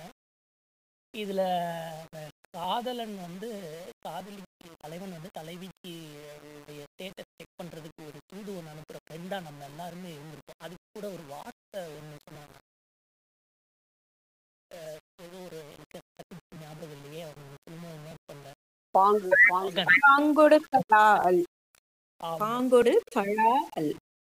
அந்த ஃபீமேல் கேரக்டருக்கு ஈஸியாக இருந்தது. இது மட்டும் பெருசாக இருந்தது. அவங்களுக்கு தோழி, அவங்களுடைய தோழிக்கு பதிலாக இல்லை தோழியில் புணர்வு. ஓகே, ஏன்னா அந்த கேரக்டர் நான் பண்ணியிருக்கோம். பெரும்பாலும் நிறைய பேர் அந்த ஒரு இது பண்ணியிருக்கோமா, எனக்கு அது ஞாபகம் வந்துச்சு. நண்பனுடைய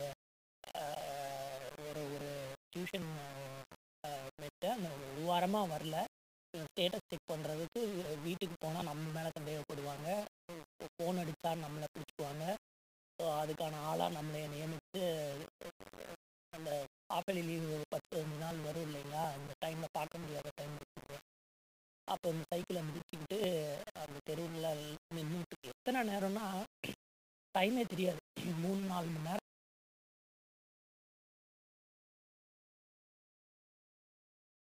கிட்ட நின்னாதான் ஏதாவது குப்பை போடுறதுக்கு வெளியில் வருவாங்க,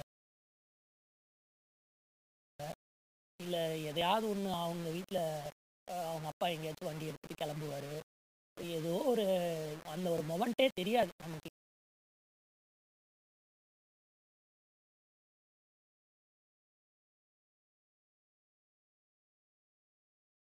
என்னென்ன அப்போ அந்த ஒரு ரூபா காயின் பூத்து தான் ஆப்ஷனு. ஸோ அங்கே போய் அப்படியே காற்று இருந்துட்டு ஸ்டேட்டஸ் பார்த்து இல்லை வீட்டில் அலைவாக தான் இருக்காங்க, அப்பா 12-11 மணிக்கு மேலே தான் எங்கேயோ வெளில கிளம்புனாரு வண்டி எடுத்துட்டு அப்படின்னு ஒரு தகவலை பாஸ் பண்ணிட்டு எங்கள் ஊருக்கெல்லாம் போயிடல. அது பார்த்துரு இதாக இருந்துருக்கு, அதெல்லாம் ஞாபகம் கணக்கில். ரெண்டாவது விஷயம் வந்து இவங்க மதுரைக்காரி கூட்டுக்கு நல்லா தெரியும்னு நினைக்கிறேன். இந்த தமிழ்கால இந்த பாடல் வந்து என்னுடைய லைஃப்பில் ஒரு மிகப்பெரிய ஒரு டேர்னிங் பாயிண்ட். இது ஏன் அப்படிங்கிறது வந்து ஒரு சின்ன அப்படின்னா 2012 போட்டின்ட்டு இவங்க ஒரு கான்டெஸ்ட் இவங்க மதுரைக்காரி கூட வீட்டுக்காரரு தான் அவரும் இன்னும் ட்விட்டருடைய இன்னொரு பெரிய ஆளுமையும் சேர்ந்து இந்த வேலண்டைன்ஸ் டே ஸ்டோரி கான்டெஸ்ட் பண்ணி வச்சுருந்தாங்க. அதில் பார்ட்டிசிபேட் பண்ணி ஒரு புறாவிடு தூது அப்படின்னு சொல்லிட்டு கிட்டத்தட்ட நான் நினச்சிக்கிட்டேன் அது வந்து இந்த மாதிரி ஒரு ஸ்டைலில் எழுதப்பட்ட ஒரு காதல் கதைன்னு நினச்சிக்கிட்டேன். அப்படி நான் நினச்சி எழுதின ஒரு காதல் கதைக்கு ஃபஸ்ட் ப்ரைஸும் கிடைச்சிது. அந்த ஃபஸ்ட் ப்ரைஸ் வாங்க போகிற விழாவில் தான் இன்னைக்கு என்னுடைய மனைவியாக இருக்கக்கூடிய என்னுடைய காதலியாக தான் நான் படித்தேன்.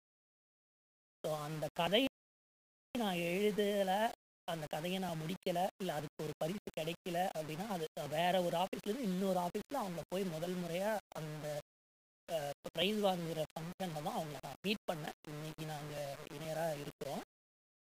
ஸோ அந்த ஒரு பந்தம் வந்து இது முடிச்சு போடுது. ஸோ அதனால இந்த February 14 அந்த இந்த வீக்கும் அந்த புறாவிட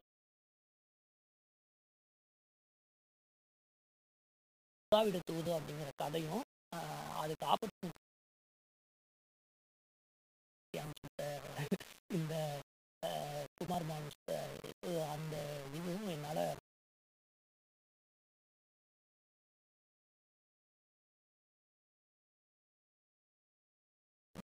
மறக்க முடியாத ஒரு பர்சனல் கனெக்ஷன்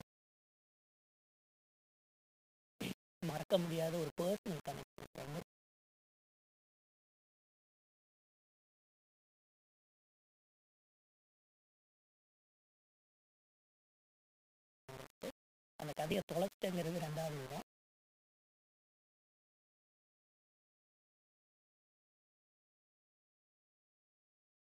என் கையில் இல்லை,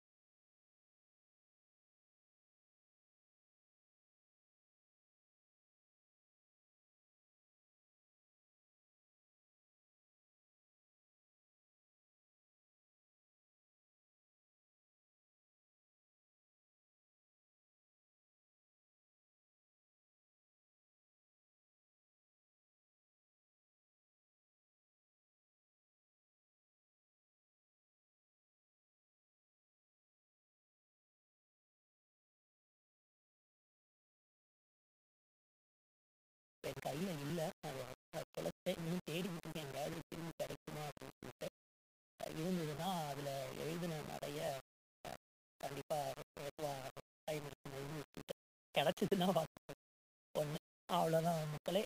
அது போக நான் ஒரு ஷேர் பண்ணணும்னு நினச்சது ஒரு போயம். அது ரொம்ப வருஷத்துக்கு முன்னாடி எழுதினது. நான் புரிஞ்சு நான் சொன்னேன் இல்லையா, ஒவ்வொரு படைப்பாளிக்கும் இது ஒரு கனவு, இது உரிய உரிப்பொருள் கருப்பொருளோட ஒரு படைப்பு அப்படின்றது முடனாவுடைய ஒரு படைப்பு தான். அது முடனா ரொம்ப தன்னடக்கத்தை தெளிக்காம அப்படி படிக்க ஆரம்பிச்சு. Right, okay. அது ஒரு குறிஞ்சி திணையில ரொம்ப நாள் முன்னாடி எழுதுனது. அதை நான் அந்த ஒரு கவிதை நேற்று தான் கவிதை செஷன், பட் இன்னைக்கு நான் வாசித்தேன். ஓகே, அதோட முடிச்சுக்கிறேன். பாறை இடுக்கின் கசிவில் உயிர்க்கும் கொங்கை பூவின் வடிவம் முன் எப்போதோ சுவைத்த முளைப்பாலை நினைவுக்கு கொண்டு வருகிறது. பாறை இடுக்கின் கசிவில் உயிர்க்கும் கொங்கை பூவின் வடிவம் முன் எப்போதோ சுவைத்த முளைப்பாலை நினைவுக்கு கொண்டு வருகிறது. துணை பிரிந்த ஒற்றை களிரின் பிளிரல் சத்தம், மெல்லிய பசப்பு இலை மரங்கள் சூழ்ந்த மலைக்குன்றை உலுக்கி போடுகிறது. துணை பிரிந்த ஒற்றை களிரின்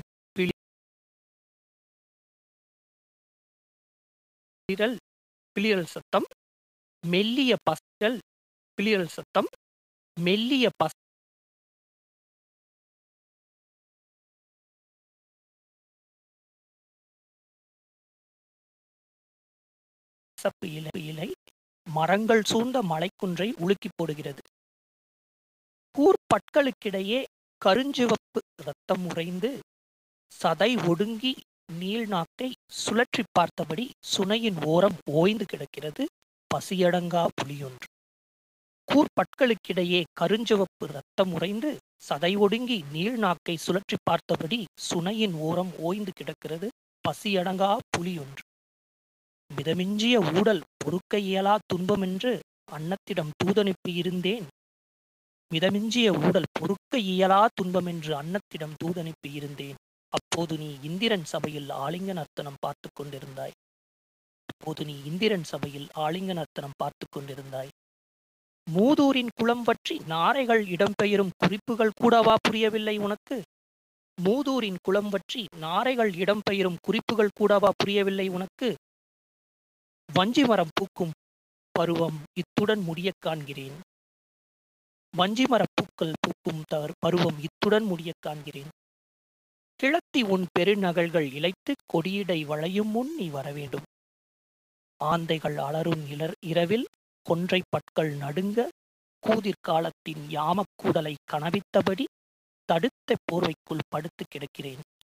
ஆந்தைகள் அலரும் இரவில் கொன்றை பற்கள் நடுங்க கூதிர்காலத்தின் யாமக்கூடலை கனவித்தபடி தடித்த போர்வைக்குள் படுத்து கிடக்கிறேன். என் தலைக்கு மேலே குமரன் மெல்ல புன்னகைக்கிறான். இதுல குறிஞ்சி திணைக்கு உண்டான விஷயங்கள் இருக்கிறதா நினைச்சு எழுதியிருக்கேன். அந்த ஊரு, அந்த பறவைகள், அதை அந்த கூடல், பொழுது, திருப்பொழுது, பெரும்பொழுது, காலம்,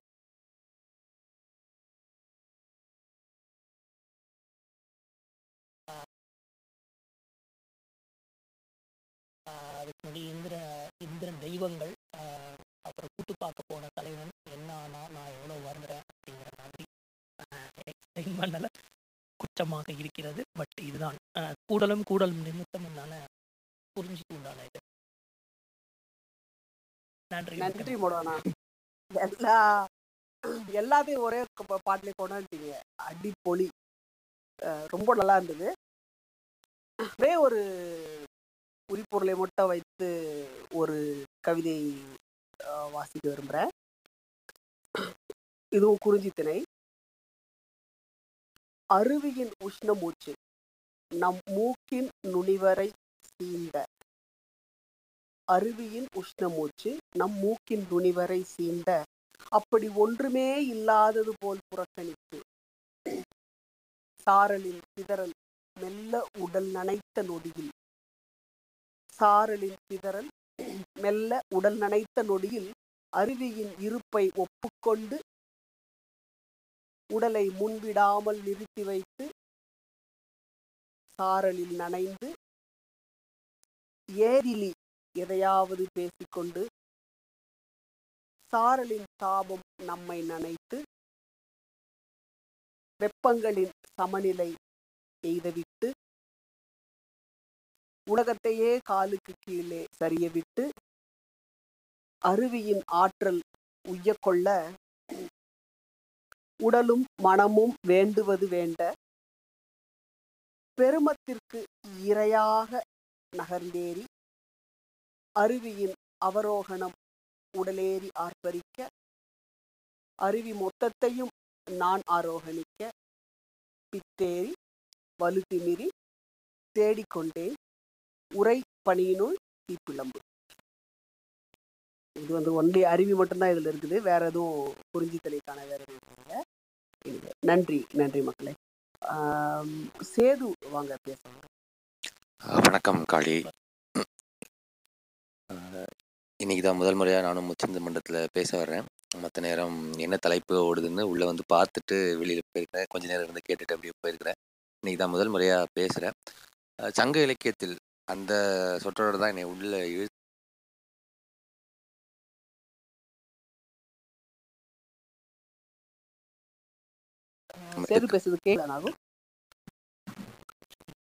ஓகே மக்களே, எல்லாருக்கும் good evening. One more session. காதலை பற்றி இந்த வாரம் ஃபுல்லாக நம்ம நிறைய பேசியிருக்கோம். மொழிபெயர்ப்பு சிறுகதைகள் படிச்சிருக்கோம், தமிழ் சிறுகதைகள் படிச்சிருக்கோம், நேற்று கவிதைகள் படிச்சிருக்கோம். இன்னைக்கு last but not the least என்ன படிக்க போகிறோம் அப்படின்னா, சங்க இலக்கியங்களில் காதல். சங்க இலக்கியங்களில் 50% வந்து காதல் தான் ஆக்கிரமிச்சிருக்குன்னு நமக்கு தெரியும். காதலும்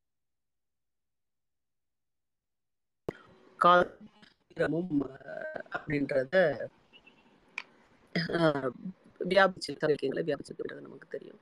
ஸோ அதில் காதலை எடுத்து மாதிரியான காதல்கள் எல்லாம் ப்ரெசென்ட் பண்ணப்பட்டிருக்கு அப்படின்ற விஷயத்த நம்ம பார்ப்போம். ஐந்திணைகளாக பிரிக்கப்பட்டிருக்குன்னு தெரியும். காதல் உணர்ச்சி உணர்வுகள், எந்த உணர்வு நிலைகள் எல்லாமே வந்து ஐந்தாக பிரிக்கப்பட்டிருக்குன்னு தெரியும். அதில்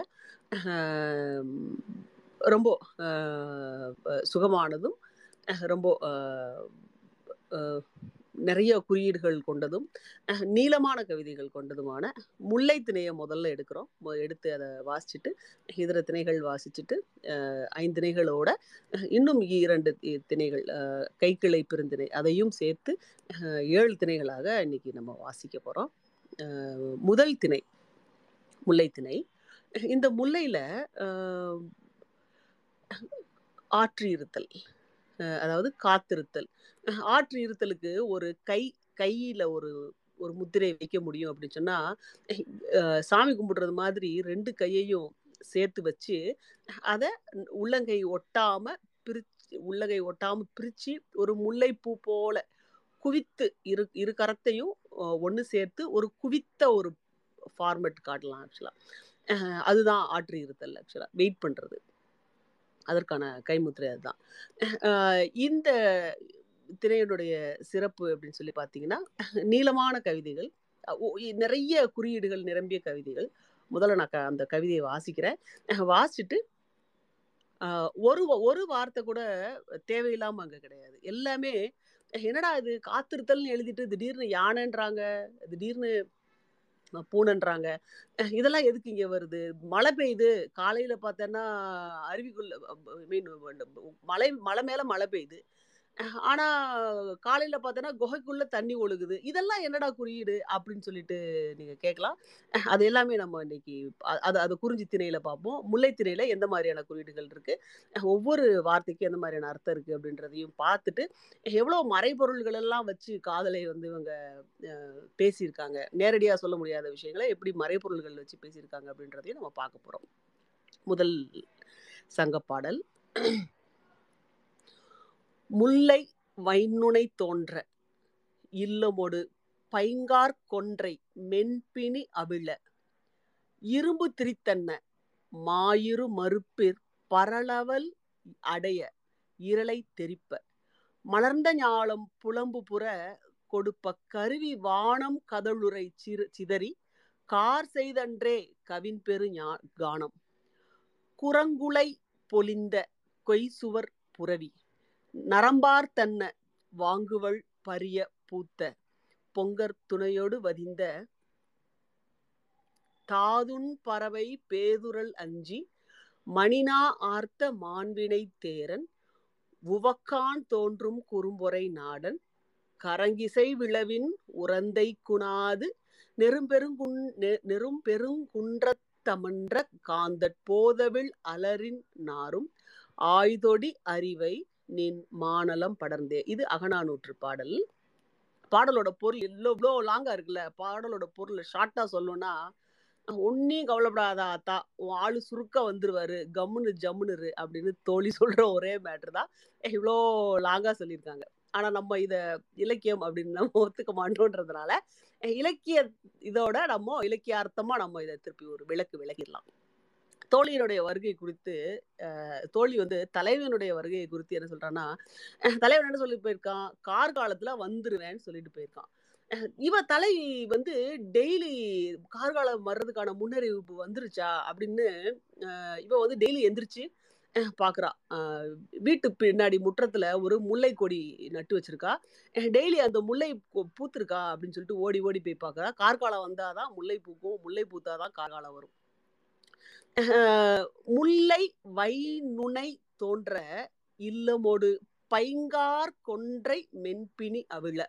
இதுதான் முதல் வரி. இந்த வரிக்கு என்ன அர்த்தம் அப்படின்னு சொன்னா, கார்காலம் வர்றதுக்கான முன்னறிவிப்பை வந்து கார்காலம் வருவதற்கான முன்னறிவிப்பை வந்து காடுகள் கொடுக்க தொடங்கிருச்சு. தேற்றா மரங்கள், கொன்றை மரங்கள் ஆகிய மரங்கள் எல்லாம் மலர தொடங்கிருச்சு. ஆனா முல்லை மலர தொடங்கிருச்சா? கார்காலம் முகிழணும் அப்படின்னு சொன்னா இந்த முல்லை பூக்கள் முகிழணும். அப்போ தேரா கொன்றை ஆகிய மரங்கள்ல மொட்டு விரியும் போதே முல்லையிலையும் ஒவ்வொரு பகுதிகளையும் அரும்பு வந்துருச்சான்னு தேடுறா. ஒரு நாள் காலையில அதே மாதிரி வழக்கம் போல செடியை போய் பார்க்கும்போது முல்லையுடைய அரும்பு குட்டி குட்டியா பூத்திருக்கு. ஈட்டியுடைய கூர் முனை போல கூர்மையா பூத்திருக்கு. அதனுடைய நுனி, அதுதான் அந்த வைன் நுனி. முல்லை அரும்புது. தேற்றா கொன்றை ஆகிய மரங்கள்லாம் அதனுடைய மலர்கள் விரிய ஆரம்பிச்சிருச்சு. அதனுடைய மரங்கள் வந்து விரிந்து அந்த பூக்கள் தேங்கி இருக்கும். இன்னும் கொஞ்சம் தருணம் இருக்க தோன்றும் ஆக்சுவலா.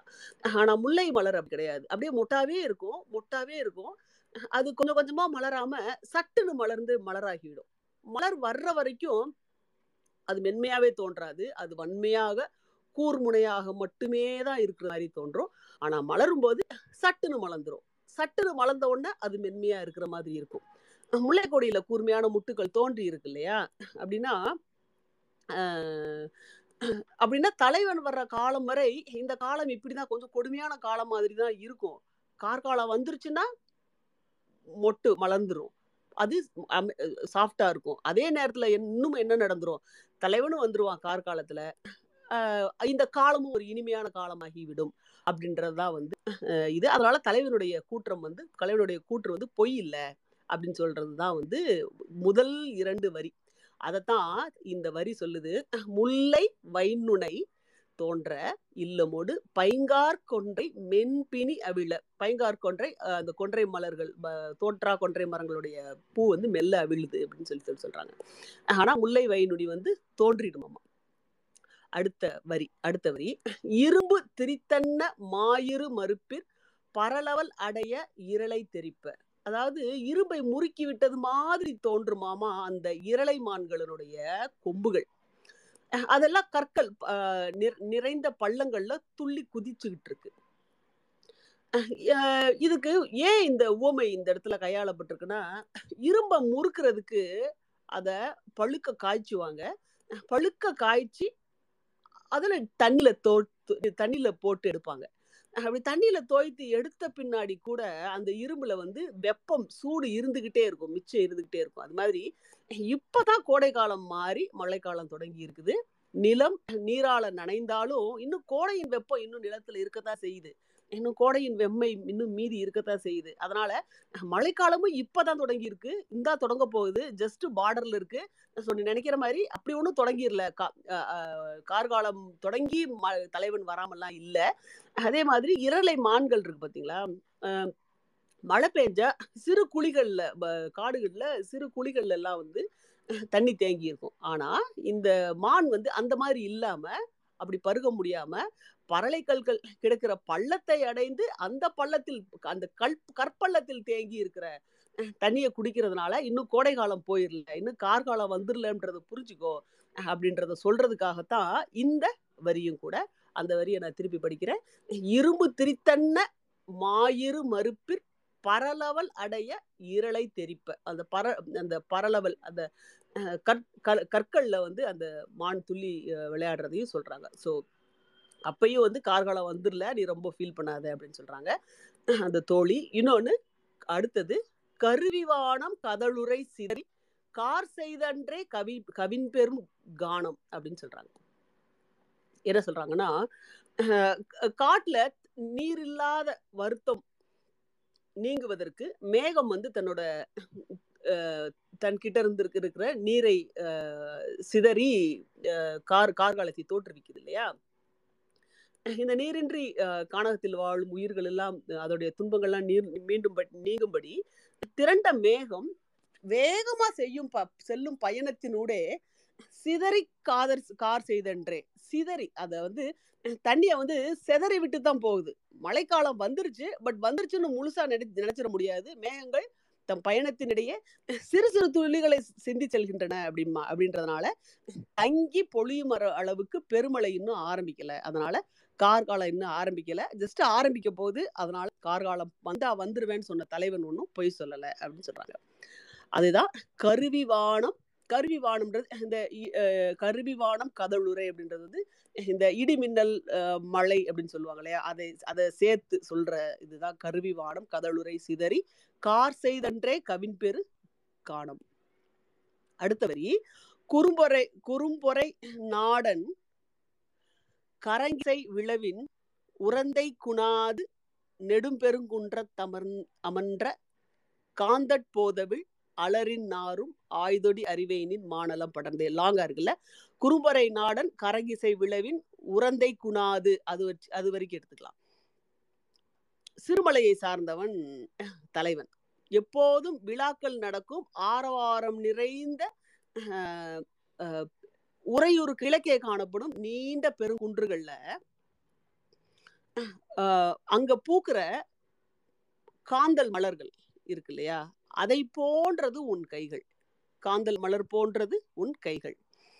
நாட்கள் ஆனா காந்தல் மலர் என்ன ஆகும், காய்ந்து உதிரும் போலையா. அதனால தலைவன் வர நாளானதுனால உன்னுடைய தோல் மெலியுது, நீ அணிந்திருக்கும் வளையல்கள் நெகிழ்ந்து வீழ்கின்றன. அம்மலர் போல உன்னிடம் கமழும் நறுமணத்தை நினைத்து அவன் பிரிவால் நீ இழந்த உன்னுடைய நலத்தை நினைத்தபடியே அவன் வேகமா வர்றான் அப்படின்றதுதான் இந்த இது. குறும்பொறை நாடன் கரங்கிசை விளவின் உரந்தை குணாது அப்படின்னு சொல்றது வந்து அவன் சிறுமலை சேர்ந்தவன். உறையூருக்கு கிழக்கே இருக்கிற நெடும்பெருங்குன்றங்கள்ல விழா காலம் எப்போயுமே இருக்கும். அந்த இடத்துல பூக்கிற அந்த காந்தல் மலர் அப்படின்னு சொல்றாங்க. காந்தட் போதவில் அலரின் நாரும் ஆய்தொடி அறிவை நின் மானலம் படர்ந்தே. மானலம் அப்படின்றது மாறுபட்ட மாறிய நலம். அது என்ன அப்படின்னா, பொருள் சேர்ப்பதற்காக தலைவன் வந்து பிரியிறேன் அப்படின்னு சொல்லும் போது சரின்னு சொல்லிட்டனாலும் அவள் மனதால அவள் சரின்னு சொல்லிட்டனாலும் அவள் உடல் நலம் வந்து அதை ஏத்துக்கல, அதற்கு ஒத்துழைக்கல அவளுடைய உடல் நலம் அப்படின்றதுதான் இந்த இடத்துல அந்த மாநலம் அப்படின்னு சொல்றது. அடுத்தது, குரங்குளை பொழிந்த கொய்சுவர் புரவி நரம்பார் தன்ன வாங்குவள் பரிய அப்படின்றது. அதாவது இந்த இடத்துல பாத்தீங்கன்னா குரங்குளை, குரங்கு அப்படின்னா வளைந்தது, உலை பொழிந்த வளைந்து தலையாட்டி கொண்டிருக்கும். அதாவது உலை அப்படின்னா முடி, பொழிதல் அப்படின்னா அழகாய் தோன்றுதல். வளைந்த குரங்குளை பொழிந்த வளைந்த முடி வந்து அழகாய் தோன்றுவதற்காக கொய்சுவர் புரவி அப்படின்னு சொன்னா கொய்யப்படுகின்ற புறவி சுவல், கொய் சுவல் அப்படின்னா கொய்யப்படுகின்ற பிடரி அப்படின்னு அர்த்தம். வளைந்த அழகான முடியை கொண்ட ரெகுலரா அந்த டேம் பண்ணப்படுற ரெகுலரா மெயின்டைன் பண்ணப்படுற அந்த பிடரி மயிர் கொண்ட குதிரையை அப்படி குதிரையை வந்து அப்படின்னு இதற்கு அர்த்தம் என்னன்னா, இந்த முடி கூடிட்டாலும் நல்லா இருக்காது, குறைஞ்சிட்டாலும் நல்லா இருக்காது. ரொம்ப கரெக்டாக மெயின்டைன் பண்ணுற மாதிரி, அந்த குதிரையனுடைய முடியை கரெக்டாக மெயின்டைன் பண்ணுற மாதிரி, உன் மேலே இருக்கிற அன்பு தலைவனுக்கு கூட்டிட்டனாலும் அவன் கிளம்பி வந்துடுவான், அவனால் அங்கே வேலை செய்ய முடியாது. அன்பு குறைஞ்சி போயிட்டா உன்னையவே அவன் மறந்துடுவான். அப்போ கூடவும் இல்லாமல் குறைவும் இல்லாமல் அந்த எப்படி அந்த குதிரையினுடைய முடியை அழகாக பராமரிக்கணும்னா மேலே வச்சிருக்கிற அன்பையும் ஒரு பேலன்ஸ்டாக பராமரிக்கிற தலைவன் அப்படின்னு சொல்லிட்டு சொல்கிறாங்க. இன்னொன்று நரம்பார்த்தன்ன வாங்குவல் பரிய அப்படின்றது என்னன்னா, இருக்க கட்டப்பட்ட கடிவாளம் வந்து அதோடைய கழுத்து அசையும் போதெல்லாம் ஒரு சத்தம் ஏற்படுது. அந்த சத்தம் வந்து நம்ம வண்டு காதறியை பறக்கும் போது ஒரு அந்த சத்தம், யாழ் வந்து மீட்டி பார்க்கும்போது, இப்போ இங்கே வீணை கிட்டார் இந்த மாதிரி கம்பி கருவிகளை வந்து நம்ம சரி பார்க்கும்போது அது சரியான சுரம் வர வரைக்கும் நம்ம அதை மீட்டி பார்ப்போம் இல்லையா. அதோடைய குற்றத்தை, அதோடைய குறை சுரத்தை வந்து நீக்கி நற்சுரம் வரணுன்றதுக்காக மீட்டி பார்ப்போம் இல்லையா. அந்த மாதிரி யாழை வந்து மீட்டி பார்க்கும்போது ஏற்படுற நான்கு வந்து ஆர்த்தல், ஆர்த்து அப்படின்னு சொல்லிட்டு ஒரு ஆர்ப்பு அப்படின்ற ஒரு ஓசை. அந்த ஓசையை கொடுக்குற அந்த வண்டு நம்ம காதருகே பறக்கும் போது ஏற்படுற ஓசை இருக்கு பார்த்தீங்களா, அது மாதிரியான ஓசை அது. ஸோ அந்த மாதிரி குதிரை அந்த மாதிரி அந்த வெல் மெயின்டைன்டு அந்த அந்த புறவியை எடுத்துக்கிட்டு தலைவன் வந்து இந்த சத்தத்தை இந்த சத்தம் ஒலிக்க அப்படின்னு சொல்றாங்க.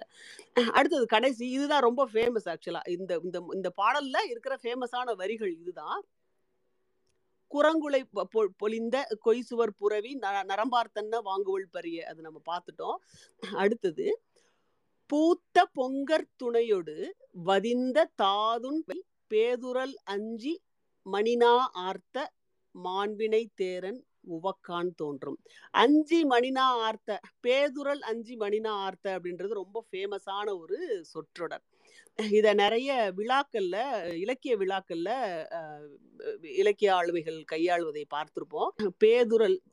பேதுரல் அஞ்சி மணினா ஆர்த்த மாண்பினை தேரன் அப்படின்றதுதான் அந்த இது. அது என்ன அப்படின்னா, பூத்த பொங்கற் துணையோடு வதிந்த தாதுன் பறவை அப்படின்னு சொல்றாங்க இல்லையா. அது என்னன்னா, பூக்கள் நிறைந்த சோலை, அந்த சோலையில தன்னுடைய பேடையோட தேனருந்தும் வண்டு, அது அஞ்சி ஓடாமல் இருக்க தன் தேரில் இருக்கிற மணி பார்த்தீங்களா, அந்த மணியுடைய நாவு இருக்கும் பார்த்தீங்களா, அதை இழுத்து ஓசை எழுப்பாம இழுத்து கட்டி அவர் வந்து தேரை வந்து எடுத்தாராமா.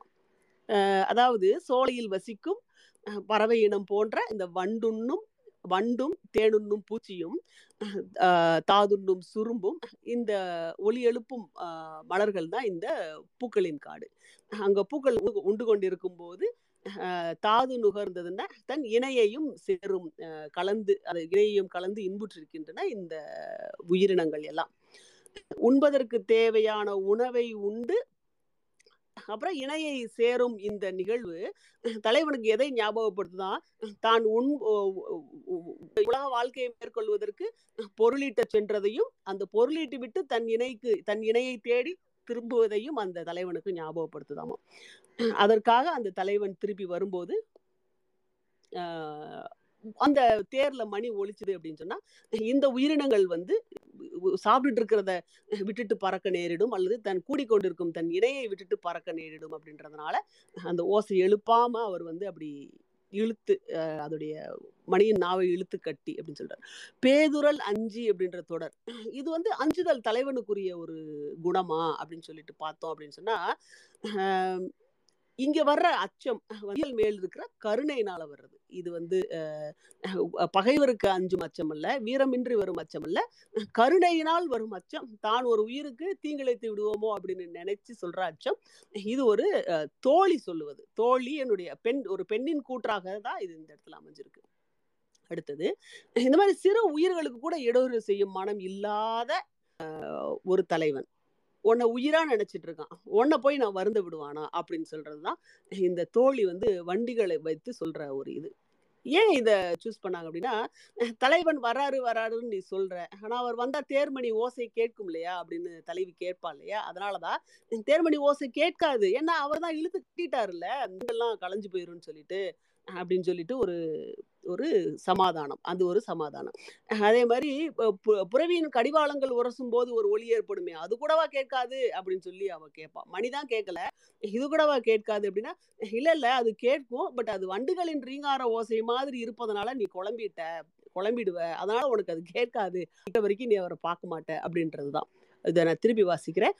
பூத்த பொங்கற் துணையோடு வதிந்த தாதுன் பறவை பேதுரல் அஞ்சி மணினா ஆர்த்த மாண்பினை தேரன் உவக்கான் தோன்றும். இதுதான் இந்த முல்லை பாடலினுடைய அர்த்தம். இந்த காத்திருத்தல் ஒரு லாங்கான ஒரு நீளமான ஒரு ப்ராசஸ்.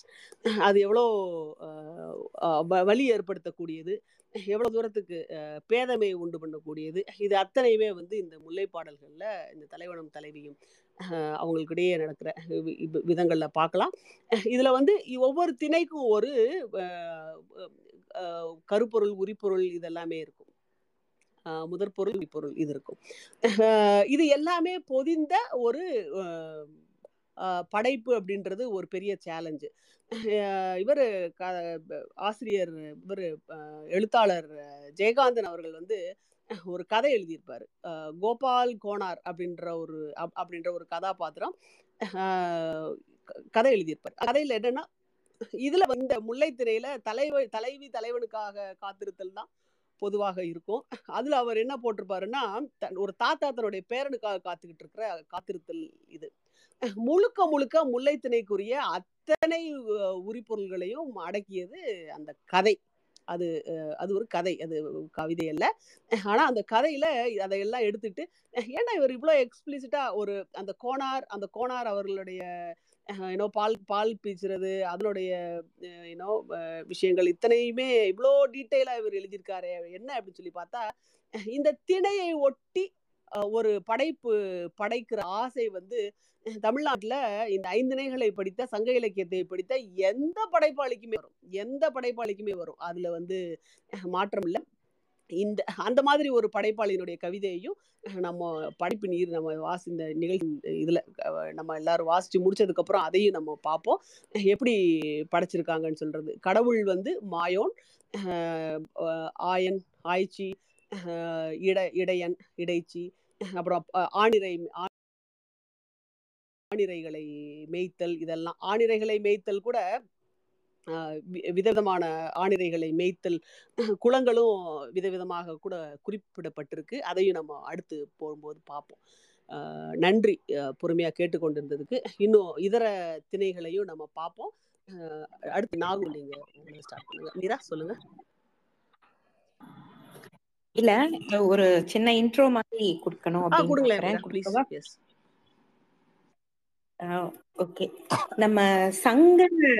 சங்க இலக்கியத்தில் காதல் அப்படின்றத நம்ம பாக்குறனால ஒரு ஒரு முழுக்க அது எதை சொல்லுது, என்னது பேசுது அப்படின்றத ஒரு அதை புரிஞ்சுக்கிட்டோம்னா இந்த ஒரு ஒரு பாடல்களையும் நம்ம இன்னும் ரொம்ப அழகா நேர்த்தியா ரசிக்க முடியும். இப்போ காளி சொன்ன பாடல் அவ்வளவு அழகு. அதுவும் அவங்க சொன்ன விதம் இன்னும் ரொம்ப ரொம்ப அழகானது. ரொம்ப அழகா இருந்தது காளி, நீங்க சொன்னது உண்மையிலேயே ரொம்ப ரசிச்சேன். சும்மா வாசிச்சோம்னா கூட இவ்வளவு பொருள் நமக்கு கிடைக்காது. ஆனா அதோடைய அந்த மொத்தமும் அது தெரிஞ்சு நம்ம ரசிச்சோம்னா அந்த பாடல்கள் ரொம்ப ரசனைக்குரியதா இருக்கும். அதுல இப்ப எப்படியான காதல் அந்த காலத்துல அந்த மக்கள்கிட்ட இருந்தது. ஏன்னா இப்ப காதலை பத்தி இவ்வளவு நம்ம ஒரு க்ளோஸ் மைண்டடா ஒண்ணுமே புரியாம காதல்னாலே தப்பு, காமம்னா பேசவே கூடாது அப்படின்லாம் நம்ம உண்டாக்கி வச்சிருக்கோம் இல்லையா. ஆனா அந்த மக்கள் எவ்வளவு இன்னைக்கு நம்ம இந்த வெஸ்டர்ன் வேர்ல்டு எல்லாம் பார்த்து ஆகா எப்படி இருக்காங்க, இல்லாட்டி அது தப்பு, ரொம்ப நம்மளுக்கு ஒழுக்கம் ரொம்ப விதிச்சுக்கிட்டு சேச்சாச்சா அதெல்லாம் ஒரு வாழ்க்கையா, அதெல்லாம் தப்பு அப்படின்லாம் நினைப்போம். இல்லைன்னா எவ்வளவு ஒரு இதா வாழ்ந்துட்டு இருக்காங்க, ஓப்பன் சொசைட்டியா எப்படி இருக்காங்க அவங்க அப்படிலாம் நம்ம நினைப்போம் இல்லையா. ஆனா 3000 ஆண்டுகளுக்கு முன்னுக்கு இருந்த தமிழ் மக்கள் காதல் அப்படி போற்றி போற்றி போற்றி வளர்த்து காதலுக்காகவே வாழ்ந்த அந்த மக்களின் அந்த ரசனைய நம்ம முழுசா புரிஞ்சுக்கணும்னா இந்த மாதிரியான இந்த திணை பிரிவுகள் வந்து உலகில வேற எங்கேயுமே எந்த இடத்துலயுமே கிடையாது. ஒன்லி தமிழ் மக்கள் மாத்திரமே வந்து அத அந்த திணைக்கு திணை, இந்த திணைக்குள்ள ஒழுக்கம், ஒழுக்கம்னா அது அந்த முறைமை, அந்த இடத்துல வாழ்ற அந்த மக்களின் முறை அப்படின்னு சொல்லி பிரிச்சு பிரிச்சு அவங்க வந்து வச்சிருக்கிறாங்க. அப்படி பாத்தீங்கன்னா இதுல வந்து காதல் முழுமையாக ஏற்றுக்கொள்ளப்பட்ட வாழ்வியல். அவங்களுக்கு ஆணும் பெண்ணும் அவங்க வந்து பார்த்துட்டு அவங்களுக்குள்ள காதல் வயப்பட்டு வாழும் அந்த வாழ்க்கை முறை தான் இந்த திணைகளா பிரிக்கிறாங்க. இதுல வந்து அகத்திணைன்னு சொல்லுவாங்க. இந்த அகத்திணை முதல் அந்த ஐந்தும் வந்து அன்பின் அகத்திணை, ஐந்திணை, அன்பின் ஐந்திணை அப்படின்னு சொல்லும். இப்ப குறிஞ்சி அப்படின்னு எடுத்துட்டோம்னா அதுல வந்து ஆணும் பெண்ணும் பாக்குறாங்க, அவங்க ரெண்டு பேருக்குமே மனம் ஒருவயப்பட்டு காதல் வயப்படுறாங்க, காதலில் இன்பம் துய்க்கிறாங்க, காமம் அவங்களுக்குள்ள எல்லாமே வருது, புணர்தல் எல்லாமே வருது. சோ அந்த இன்பமயமான காதலில் திளைத்து இருத்தல் வந்து குறிஞ்சி திணையா நம்ம பாக்குறோம். அதுக்கடுத்து வர்ற முல்லை திணை வந்து இப்போ அந்த காதலன் என்ன செய்யறான்னா, இவங்க ஒன்னா சேர்ந்து வாழ தொடங்கிடுறாங்க. இப்ப இந்த காதலன் வந்து போருக்காகவோ இல்லாட்டி பொருள் ஈட்டவோ ஏதோ ஒரு ரீசனுக்காக அந்த காதலிய விட்டுட்டு அவன் பிரிஞ்சு போயிடுறான். இப்ப அந்த பாட்டை தான் இப்ப காளி சொல்லியிருந்தாங்க. அப்ப பிரிஞ்சு போயிட்டான்னா அவனுடைய வரவுக்காக அந்த பெண், அந்த காதலி வந்து காத்து இருக்கிறா. இவன் இன்னைக்கு வந்துருவானா, நாளைக்கு வந்துருவானா அப்படின்ற அந்த ஒரு பிரிவு ஆற்றாமையோட அவ இருக்கிற அந்த திணை வந்து முல்லை திணையா இருக்கு. அதுக்கு அடுத்து வர்றது வந்து மருதத்திணை. இந்த மருதத்துல வந்து அவன் வந்து வரல, ஊடல் வந்துருது, இவங்க ரெண்டு பேருக்கும் சண்டை வந்துருது. சண்டைக்கான மெயின் காரணமா இருக்கிறது வந்து அந்த ஆண் வந்து பரத்தையர், அதாவது அந்த விலை மகளிரை நாடி அவன் போயிடுறான். சோ அதுக்காக இந்த பெண்ணுக்கும் அந்த ஆணுக்கும் நடுவுல வந்து ஒரு பெரிய ஊடல் ஒண்ணு வந்துருது. இது மருதத்திணையில வர்றதா இருக்கு. அதுக்கு அடுத்து வர்றது வந்து நெய்தல் திணை. அந்த நெய்தல் திணையில எப்படி இருக்காங்கன்னு பாத்தீங்கன்னா, நெய்தல்னாலே வந்து கடலும் கடல் சார்ந்த இடமும், அதனால கடலுக்கு போறான். அது வந்து வாணிகத்துக்கு போகலாம், இல்ல மீன் பிடிக்கிறதுக்கு போகலாம், ஏதோ ஒண்ணுக்காக போறான். ஆனா அவன் இனிமே திரும்பி வரவே மாட்டான் அப்படின்ற ஒரு நிலை எட்டின உடனே அந்த கவலையில் உழன்றுட்டு இருக்கிற அந்த பெண், அந்த தலைவி, அவள் பாடும் பாடல்கள், அந்த தலைவனை நினைத்தே பாடும் அந்த பாடல்கள் வந்து நெய்தல் திணையில வரும். திணையில கடைசியா வர்றது இந்த அன்பின் ஐந்திணையில கடைசி திணை வந்து பாலை திணை. பாலைன்றது வந்து அதாவது அவங்க இருக்கிற இடம் வந்து இப்ப என்ன ஆயிடுதுன்னா, மழையெல்லாம் இல்லாம ரொம்ப வறட்சிக்கு உள்ளாகி எந்த ஒரு தொழிலோ இல்ல வருமானமோ இல்லாத ஒரு வாழ வழி இல்லாத ஒரு இடமா போயிடுது. சோ அந்த தலைவன் நேச்சுரலி அவன் வெளியில தான் போகணும், ஏதோ ஒண்ணு சம்பாதிச்சுட்டு வரேன் அப்படின்னு சொல்லிட்டு அவன் போறான். ஆனா அவன் போற வழிகள் வந்து நிறைய ஆபத்து. ஏன்னா இப்ப வந்து அங்க பஞ்சம் பட்னி எல்லாம் தலைவிரிச்சு ஆடுது, திருடர்கள் வந்து அதிகமா ஆயிடுறாங்க. சோ இவன் போற வழி ஆபத்து நிறைந்ததா இருக்கு. அதனால அவன் போனவன் திரும்பி ஒழுங்கா வருவானா, இல்லாட்டி பொருள்களை இழப்பானா, உயிரையே இழப்பானா அப்படின்னு அந்த காதலி வந்து ரொம்ப கவலையோட காத்து இருக்கிறது தான் அந்த பாலை திணையினுடைய இதா இருக்கு. சோ இந்த ஐந்தும் வந்து அன்பின் ஐந்திணைகள். ஏன்னா ரெண்டு பேருமே மனம் ஒன்றி இருக்கிறாங்க, ஆனா முதல் திணையில காதலோடு சேர்ந்து இருக்கிறாங்க. மற்ற நாளுமே ஏதோ ஒரு பிரிவினை ஏற்படுது, அந்த பிரிவு துயரால் ஏற்படுற அந்த பாடல்களா இருக்கும்.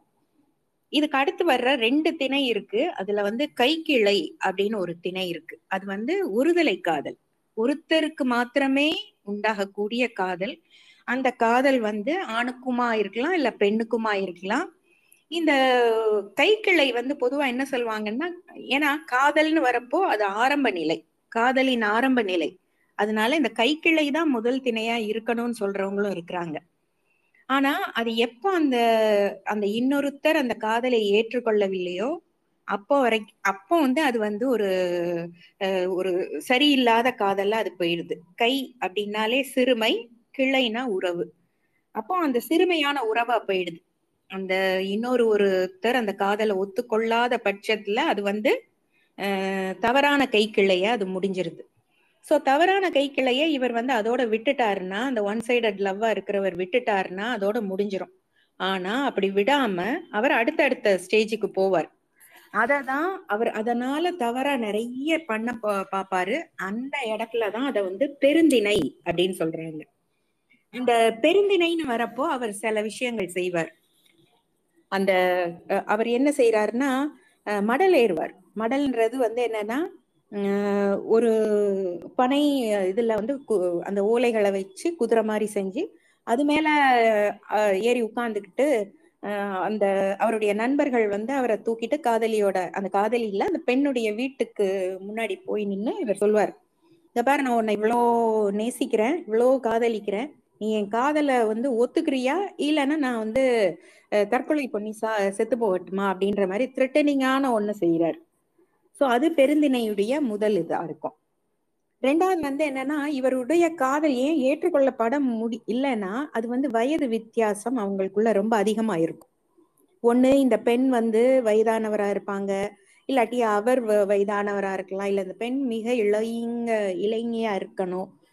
அப்படி இல்லைன்னா இந்த சில இதெல்லாம் இருக்கு பொருத்தங்கள், அந்த நிறைய பொருத்தங்கள் ஒரு 10 பொருத்தங்கள் இருக்கு. அந்த பொருத்தங்கள் ஒன்று சேர முடியாததா இருக்கும். உருவங்கள் கூட இருக்கு. இப்படி பல வகையிலும் பொருந்தாமல் வர்ற அந்த காமம் ஏற்றுக்கொள்ளப்படாது. அதுவும் பெருந்திணையில வருது. அடுத்த இந்த பெருந்திணையில வரக்கூடிய மற்ற ஒரு காதல் என்னன்னா அறிவு தெளிதல் இல்லாம கொஞ்சம் கூட மற்ற விஷயங்கள் எதுவுமே பார்க்காம அந்த லஸ்ட் அப்படின்னு சொல்ற அந்த வகையான காமம் மட்டுமே குறிக்கோளாய் அந்த எதிர்ப்பாளரை அணுகிறது, அதை ஃபோர்ஸ் பண்றது. அப்ப இந்த காதல் கண்டிப்பா ஏற்றுக்கொள்ளப்படாது. இதுவும் தவறான ஒன்றாக இருக்கு. சோ இந்த காம மிகுதியில அவங்க செய்யக்கூடாத செயல்கள் எல்லாம் செய்யறதுதான். அதனாலதான் பெருந்தினையும் தவறான ஒரு காதலா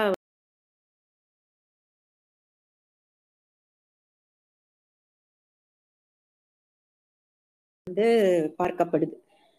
அதனால கை கிளையும் பெருந்தினையும் ஏற்றுக்கொள்ளப்படவில்லை. அததான் பாக்குறோம் இங்க. களி நான் மத்தது கண்டினியூ பண்ணவா, இல்லாட்டி நாகு பண்ண விட்டு பண்ணிடுவா?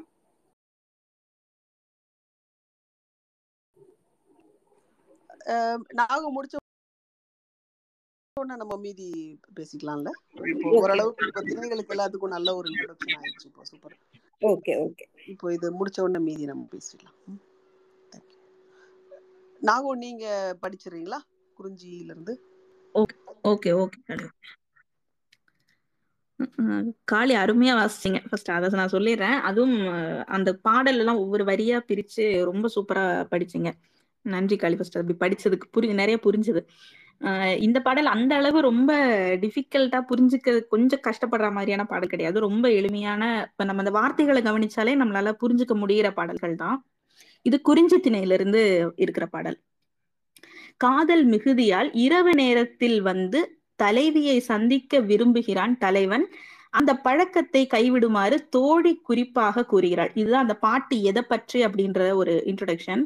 இப்ப பாடல் காமம் ஒழிவது ஆயினும் யாமத்து கருவி மாமழை வீழ்ந்தன அருவி விடர் அகத்து இயம்பும் நாடம் தொடர்பும் தேயுமோ நின் வயினானே. இது குறுந்தொகையில 42வது பாடல், கபிலர் எழுதினது. தலைவனே, நீ இரவில் வராவிட்டால் மெய்யுற்று பெறுகின்ற இன்பம் இல்லாமல் போகலாம். அதனால் என் தலைவி உன்னுடன் கொண்ட நட்பு குறைந்து போகுமா? நள்ளிரவில் பெரும் தொகுதியை உடைய பெரிய மழை பெய்கிறது.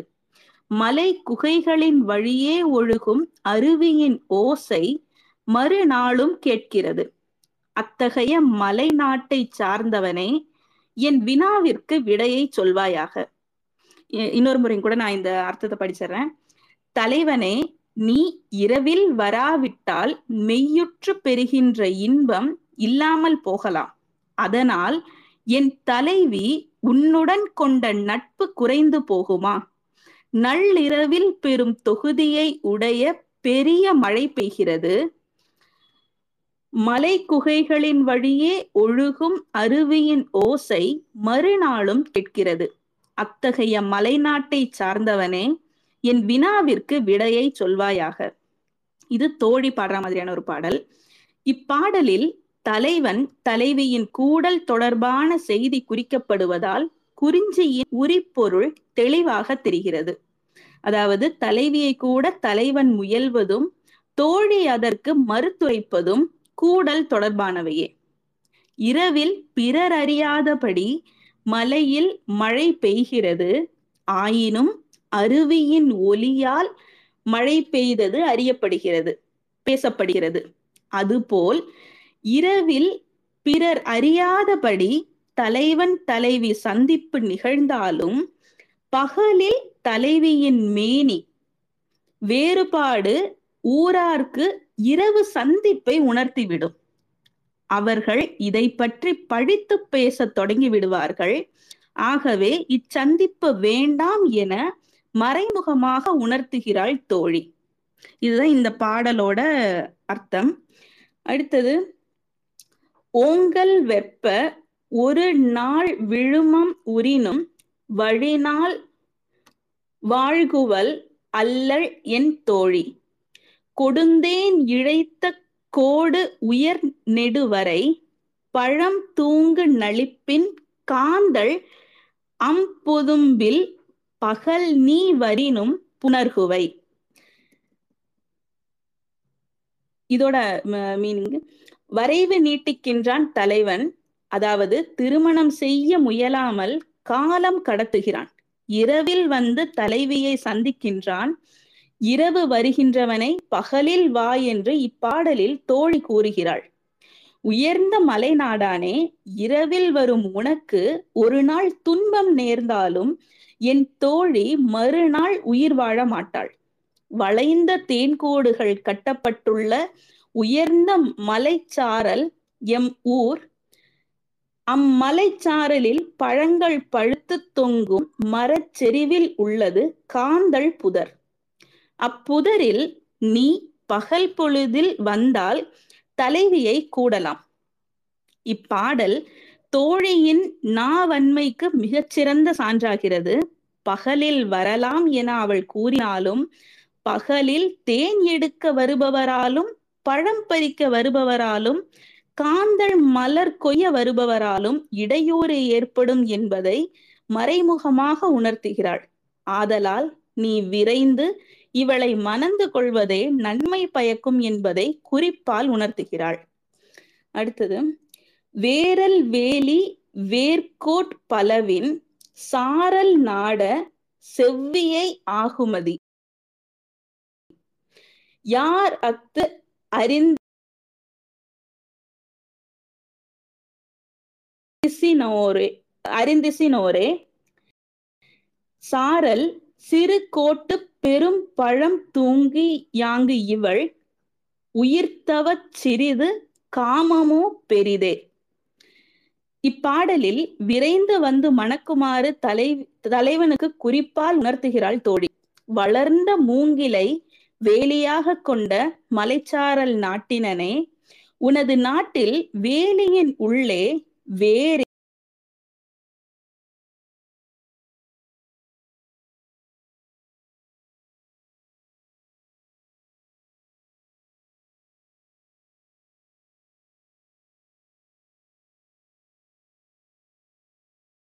குலைகளை உடைய பலா மரங்கள்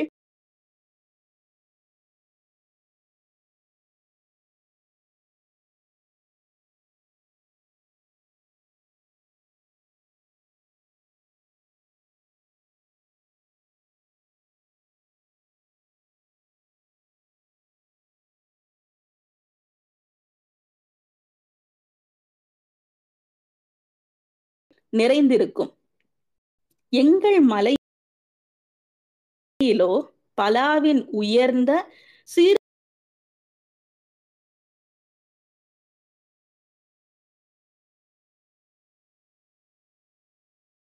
கிளையில் தாங்க முடியாதபடி பெரிய பழம் தொங்கும்.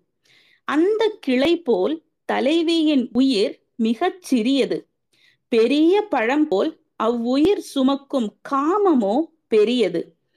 யார் இதனை அறிவார்? நீ விரைந்து வந்து அவளை மணந்து கொள் என்பது பொருள். இது குறிஞ்சி பாடல் இருக்கிறது. அடுத்தது மருதம். தலைவி வாயில் மறுத்தல். பரத்தை உறவால் தலைவியை பிரிந்து சென்றான் தலைவன். மீண்டும் வந்தவன் தோழியிடம் தலைவியை அமைதிப்படுத்த சொல்கிறான். தன்னிடம் வாயிலாக வந்த, அதாவது தூது வந்த தோழிக்கு தலைவி மறுப்பு உரையாக சொல்கிறாள். நோம் என் நெஞ்சே, நோம் என் நெஞ்சே, புன்புலத்து அமன்ற சிறையிலை நெருஞ்சி கற்கு இன் புது மலர் முட்பயந்தாங்கு இனிய செய்த நம் காதலர் இன்னா செய்தல் நோமென் நெஞ்சே. அதாவது தோழி, என் நெஞ்சம் மிகவும் வருந்துகிறது. சிறிய நிலத்தில் நெருங்கி முளைத்த சிறிய இலைகளை உடைய நெருஞ்சியின் புது மலர் முதலில் பார்வைக்கு இனியதாக தோன்றும், பின்னர் முட்களை தந்து துன்பம் விளைவிக்கும். அதுபோல் தலைவர் முன்பு நமக்கு இனியன செய்தார், இப்போது பரத்தையிடம் சென்று நமக்கு துன்பம் விளைவிக்கிறார். அதனை நினைத்து என் நெஞ்சம் மிகவும் வருந்துகிறது என்பது இப்பாடலின் பொருளாகும். இனிய, இன்னார் என்ற முரண்பட்ட சொற்களால் தலைவன் உள்ளம் காலப்போக்கில் மாறுபட்டு விட்டதை சொல்கிறாள் தலைவி. இச்சொற்கள் அவளது வருத்தத்தை மட்டும் காட்டாமல் அவள் கொண்ட ஊடலை காட்டவும் பயன்படுகிறது. தலைவனுக்கு வாயிலாக, அதாவது தூதாக வந்த தோழியிடம் தலைவி வாயில் மறுத்து கூறிய உரிபொருள் இப்பாடலில் அமைந்துள்ளது. ஊடலுக்கு மற்றும் ஒரு காரணம், பரத்தையிடம் சென்ற தலைவன் தன் வீட்டிற்கு திரும்ப நினைக்கின்றான். தலைவியின் ஊடலுக்கு அஞ்சி பாணனை தூவிடுகின்றான். தூதினில் பயனில்லை. தோழி தலைவியிடம் இனி அவன் வந்தால் ஊடல் கொள்ளாதே என சொல்கிறாள். தான் ஊடல் கொண்டதற்கான காரணத்தை தலைவி கூற தொடங்குகிறாள். தன் துறை ஊரன் தண்டா பரத்தமை புலவாய் என்ற தோழி புலக்குவென் என் நளிமனை நல் விருந்து அயரும் கைதின்மை யான் எய்தாமாறே. நற்றினை 280.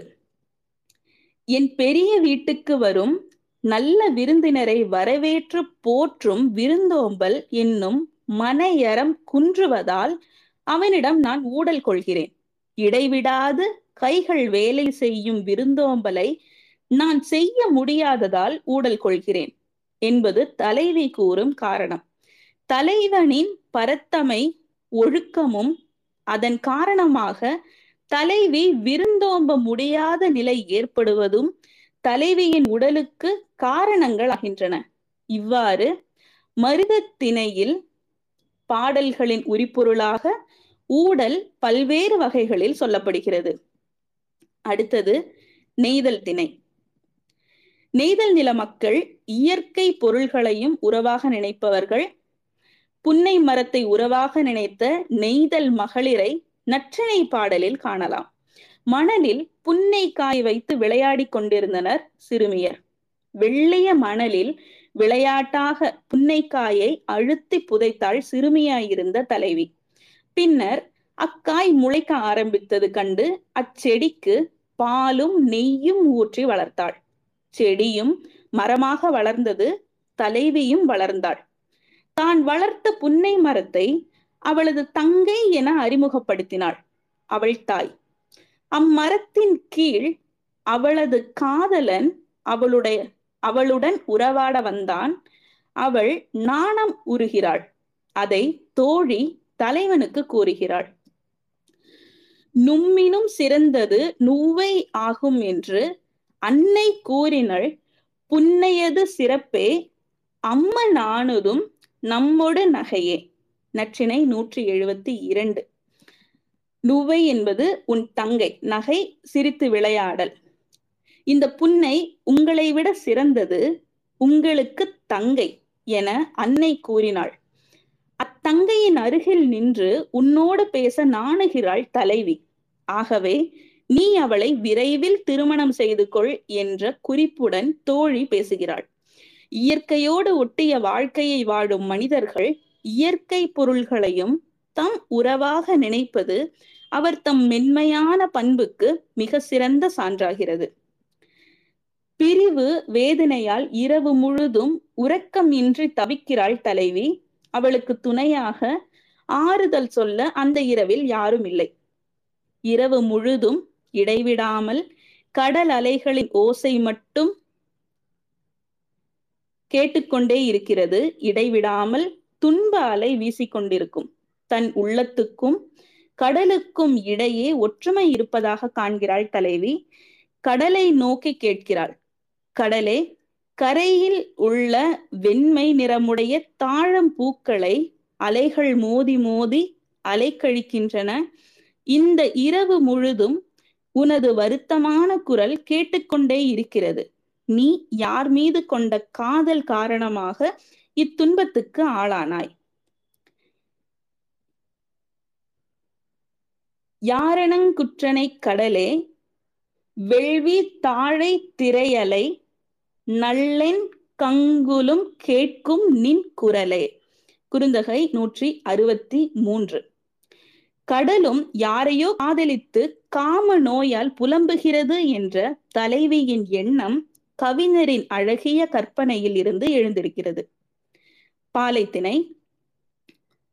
உவக்கு நல் ஆயினும் உடலு நல் ஆயினும் யாயறிந்து உணர்க என்னார் தீவாய் அலர்வினை மேவல் அம்பல் பெண்டிர் இன்னல் இணையல் நின் மகள் என பல்நாள் எனக்கு வந்து உரைப்பவும் தனக்கு உரைப்ப அறியேன் நானுவள் இவள் என நனிகரந்து உரையும் யான் இவ்வருமனை ஒழியத்தானே.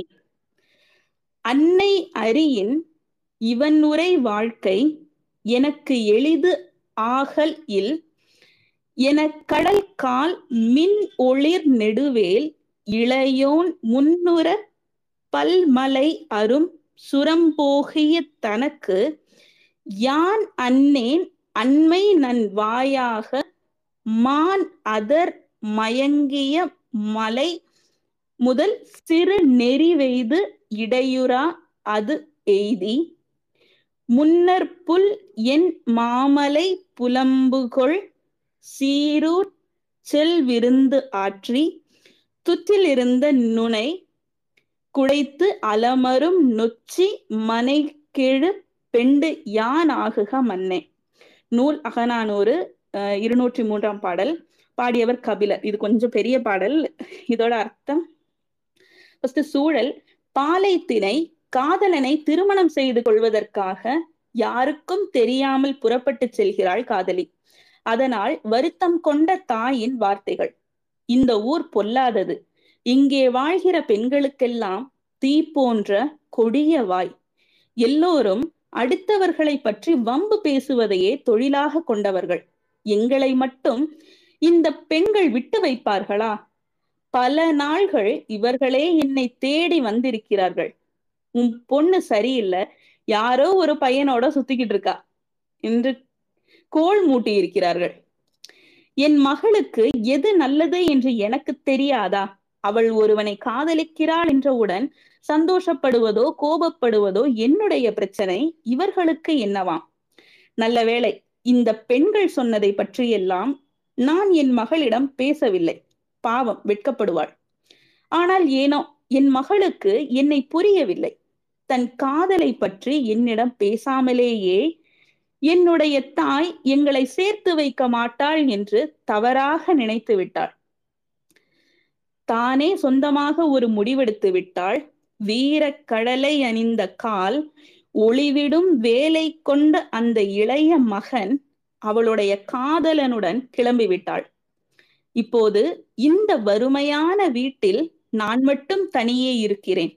அவர்கள் இருவரும் பல மலைகளை கொண்ட அரிய காட்டை கடந்து எங்கோ சென்று விட்டார்கள். இனிமேல் நான் அப்படிப்பட்டவள் இல்லை என்று என் மகளுக்கு எப்படி சொல்வேன்?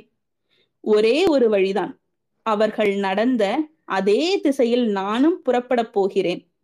அவர்கள் சென்று சேரவிருக்கும் பெரிய மலையின் சிறிய ஊருக்கு நானும் செல்ல போகிறேன். ஆனால் நான் நேரடி பாதையில் செல்ல மாட்டேன்.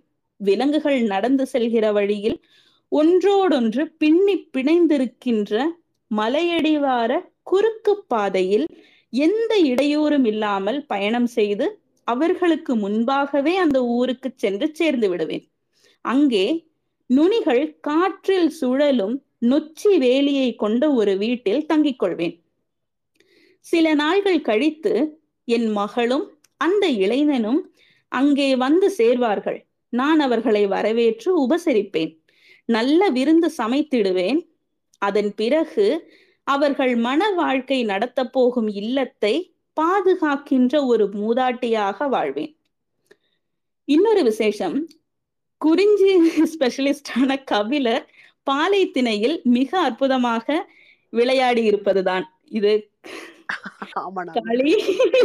இந்த பாலை இருக்கு பாத்தீங்களா, எப்பயுமே இந்த தலைவன் தலைவருடைய கூற்றாக மட்டும் இல்லாம ஒரு தாயோட கூற்றாக அமைந்திருக்குது இந்த பாலை திணை அப்படின்றது. ரொம்ப அழகா சொல்லியிருப்பாங்க. அதுல அந்த மனைக்கெழு பெண்டாவேன் அப்படின்ற வார்த்தை பிரயோகம் வந்து அற்புதமான வார்த்தை பிரயோகம். நல்லா யோசிச்சு பாருங்க. ரேஷன் கார்டுல தலைவர் அப்படின்னு போடுவாங்க, இல்லத்தரசி அப்படின்னு சொல்லி போடுவாங்க. அந்த இல்லத்தரசி அப்படின்ற அதோட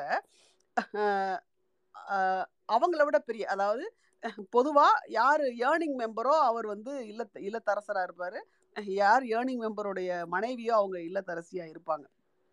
ஆனா அந்த அவங்க இருவருக்கும் மூத்த குடிமக்களுக்கு ஒரு நாகரிகமான சொற்பிரயோகம் இருக்கா அப்படின்னு சொன்னா அது நம்ம ரொம்ப கொஞ்சம் ஆராய்ச்சி தான் பண்ணணும். அது நார்மலைஸ் ஆகாத வார்த்தைகள் தான் இருக்கே ஒழிய, இந்த மனைக்கெழு பெண்டாவேன் அப்படின்ற மனையை வளம் செய்யக்கூடிய மனைக்கு அர்த்தம் சேர்க்கக்கூடிய ஒரு பெண்டாவேன் அப்படின்னு சொல்லி இருக்கிறது வந்து ரொம்ப சூப்பர்பான ஒரு வார்த்தை பிரயோகம். எனக்கு ரொம்ப ரொம்ப பர்சனலாக பிடிச்ச பாட்டு இந்த பாட்டு. அதுல கூட அந்த இந்த வரிய வீட்டுல என்னை விட்டு அப்படின்னு இருக்கு இதுல அர்த்தம். அதுக்கு அர்த்தம் வந்து நீ இல்லாத வீடு, எம்டியான வீடு, அண்மை அப்படின்னு சொல்றாங்க. அது இல்ல, நீ வெறிச்சோடிய வீடு அப்படின்றதுதான் அந்த அர்த்தம். அது மகள் இல்லாத வெறிச்சோடிய வீடுன்றது அர்த்தமே ஒழிய வறுமைன்றது அர்த்தம் கிடையாது. அது மட்டும் ஜஸ்ட் சொல்லணும்னு நினைச்சேன். நன்றி நாகு. அடுத்து கை கிளை படிங்க. ஆக்சுவலி நீங்க படிச்ச ஒவ்வொரு பாட்டுக்குமே இது மாதிரி நிறைய உள்ளர்த்தங்கள் இருக்கு.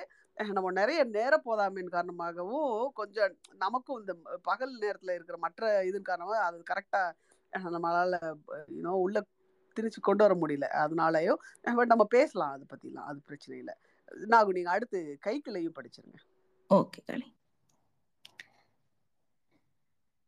கை கிளை. காமத்திற்கு பொருத்தம் இல்லாத இளையவளிடத்தில் பாதுகாவலற்ற, அதாவது காதல் நோய் தீர்வதற்கு வழியில்லாத காதல் துன்பம் கொள்கிறான் தலைவன். புகழ்தல் பழித்தல் என்ற இரு வகையாலும் அவளை பற்றி பேசுவான். தனக்கும் அவளுக்கும் ஒத்த, அதாவது சமமான குணங்களை சேர்த்து சொல்வான். அவளோ பிறரோ கேட்காதபடி அவன் பேசுவதால் அவன் சொல்லிற்கு மறுமொழி இராது, தானே சொல்லி இன்புறுவான். இவ்வாறு அமையும் ஒருதலை காதல்தான் கைக்கிளை எனப்படும். கைக்கிளை காமம் என்பது இறுதி வரை ஒருதலை காதலாகவே இருந்து விடுவதன்று. தலைவனுடைய வேட்கையை தலைவி பின்னர் புரிந்து கொண்டு உடன்படும் போது அது நல்ல காதலாக மலரும். ஆகவே கைக்கிளையை காதலின் தொடக்கம் எனவும் கொள்வார்கள். அன்பின் ஐந்திணை களவு காதலுக்கு முன்பு கைக்கிளை நிகழ்வது இயல்பு என நம்பியக பொருள் கூறுகிறது. இவ்வாறு அன்றி காதலாக மலராமல் இறுதி வரை கைக்கிளையாகவே நின்று விடுவதுதான் இழிவான கைக்கிளை எனலாம். தலைவன் ஒருவன் கைக்கிளை காதல் கொள்வது ஆண்பார் கைக்கிளை எனப்படும். அதுபோலவே தலைவி ஒருத்தி கைக்கிளை காதல் கொள்வது பெண்பார் கைக்கிளை எனப்படும். ஆனால் அது இலக்கணமாக சொல்லப்படவில்லை. பின்னர் நீங்கள் காணவிருக்கும் புறநானூற்று பாடல்கள் சிலவற்றில் பெண்பார் கைக்கிளை அமைந்துள்ளது. அதனால் அவற்றை அகத்திணையில் சேர்க்காமல் புறத்திணையில் சேர்த்துள்ளனர். பெருத்தனின் இளமுலை மயிர்வார்ந்த வரி முன்கை மடநல்லாய் நின் கண்டார் உயிர் வாங்கும் என்பதை உணர்த்தியோ உணராயோ உணராயோ.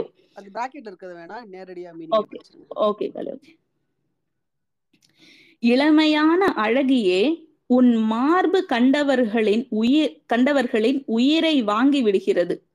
இதனை நீ உணர்வாயா, உணரமாட்டாயா என்று அவன் கூறும்போது அவனுள் காதல் பெருக்கெடுக்கிறது.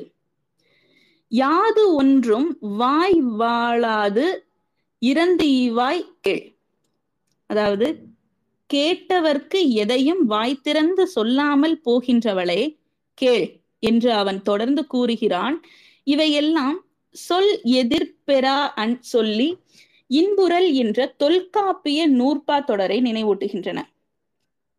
நீயும் தவறிலை நின்னை புறங்கடை போதரவிட்ட விட்டனுமரும் தவறிலர் நிறை அழி கொல் யானை நீர்க்கு விட்டாங்குப்பறை அறிந்தல்லது சொல்லற்க என்னா இறையே தவறுடையான் நிறையழி கொல் யானை நீர்க்கு விட்டாங்கு பறையறந்தல்லது செல்லற்க என்னா இறையே தவறுடைய. அழகால் பிறரை கவர்ந்து இழுக்கும் பெண்ணே, நீ குற்றமுடையவள் இல்லை.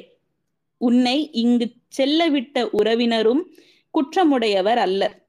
கொல்லும் இயல்புடைய யானையை நீர்நிலைக்கு அனுப்பும் போது பறைசாற்றி மக்களுக்கு தெரிவிப்பது போல நீ செல்லும் போது பறை முழக்காமல் செல்லக்கூடாது என்று உன்னை தடுத்து ஆணையிடாத அரசனே குற்றமுடையவன் என்கின்றான் அந்த இளைஞன்.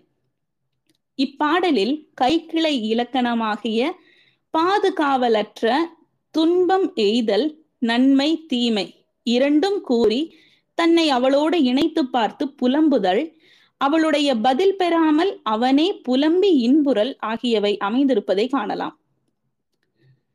முன்னம் அவனுடைய நாமம் கேட்டாள், மூர்த்தி அவன் இருக்கும் வண்ணம் கேட்டாள், பின்னை அவனுடைய ஆரூர் கேட்டாள், பேர்த்தும் அவனுக்கே பிச்சையானாள், அன்னையையும் அத்தனையும் அன்றே நீத்தாள், அகன்றாள் அகலிடத்தார் ஆசாரத்தை, தன்னை மறந்தாள், தன் நாமம் கெட்டாள், தலைப்பட்டாள் நங்கை தலைவன் தாளே. திருநாவுக்கரசர், தேவாரம் 6. முடிஞ்சது களி. நன்றி நன்றி. கைக்கிளை வரைக்கும் கொண்டாந்து விட்டுட்டீங்க. அடுத்தது பெருந்தினை. பெருந்தினை அப்படின்றது பொருந்தா காமம். தொல்காப்பியர் வந்து 4 விதமான கூறுகள் சொல்றாரு பெருந்தினைக்கு. இந்த பொருந்தா காமத்துக்கு 4 விதமான அர்த்தங்கள் சொல்றாரு. ஏறிய மடல் திறம், இளமை தீர்ந்த திறம், தெளிவு அற்ற மிகுந்த காமம், காமம் மிகுந்து விடுவதால் செய்யும் வரம்பு கடந்த செயல்கள். இந்த 4மே பெருந்தினையை குறிக்கிறது அப்படின்றது தொல்காப்பியருடைய கருத்து. தனித்தனியா பார்க்கணும்னா ஏறிய மடல் திறம் அப்படின்னா இந்த மடல் ஏறுதல் தான். மீரா சொன்னாங்க இல்லையா, மடல் ஏறுதல் தான். மடல் ஏறுதல் ஆணுக்கு மட்டுமே உரியது. தலைவன் வந்து மடல் ஏறுவேன் அப்படின்னு சொல்றது கைக்கிளை, மடல் ஏறிட்டா அது பெருந்தினை. மடல் ஏறி இவளை நான் கஷ்டப்படுத்திடுவேன் போல் இருக்கே அப்படின்னு புலம்புவாரு, அதெல்லாம் கைக்கிளையில வரும். ஆனா அவர் மடல் ஏறிட்டாரு அப்படின்னு சொன்னா அது வந்து பெருந்தினையில ஆயிரும், அது பொருந்தா காதல்ல விட்டுரும். அது ஒரு நாணமற்ற செயல் அப்படின்னு சொல்லிட்டு சொல்லப்படுது. ஊராரால பழிக்கப்படுது. ஊரார எல்லாம் சேர்த்து இவனை பழிக்கிறாங்களே, நம்ம மேல வச்சிருக்கிற அன்புக்காக இந்த ஊர் இவனை பழிக்குதே அப்படின்னு அந்த பொண்ணு வந்து குற்ற மனப்பான்மைக்கு உள்ளாக்கி மேபி சில சமயம் காரியம் சாதிக்கலாம், இல்லை சாதிக்காமலும் போடலாம். பட் இவளுக்காக ஒருத்தன் மடலேறினா இவளுக்கு அவ்வளோ, அவ அப்படி சாதிக்காம போற சந்தர்ப்பத்துல இவளுக்காக மடல் ஏறி கூட இவ மனசு இறங்கல, இவ ஒரு கல்லஞ்சுக்காரி அப்படின்னு அந்த பெண்ணை எல்லாரும் இந்த பக்கம் பேசுறவங்க இருப்பாங்க, அந்த பக்கம் பேசுறவங்க இருப்பாங்க இல்லையா. ஸோ ஒரு பழிச்சொல் அந்த பெண் மேல வரும். அதுதான் இத அன்பினுடைய ஐந்திணைக்கு பொருந்துவதாக இல்லாத ஒரு நாணமற்ற செயல். கலவை வந்து பலரறிய சங்க இலக்கியத்தில் அந்த சொற்றொடரை பார்த்துதான் தலைப்புல அதை பார்த்துட்டு தான் நான் உள்ள வந்தேன். நீங்க கேட்டீங்க இல்லையா சங்க இலக்கியம் எடுக்கிறமே எத்தனை பேர் வருவாங்கன்னு எனக்கு ஒரு கேள்வி இருந்துச்சு அப்படின்னு.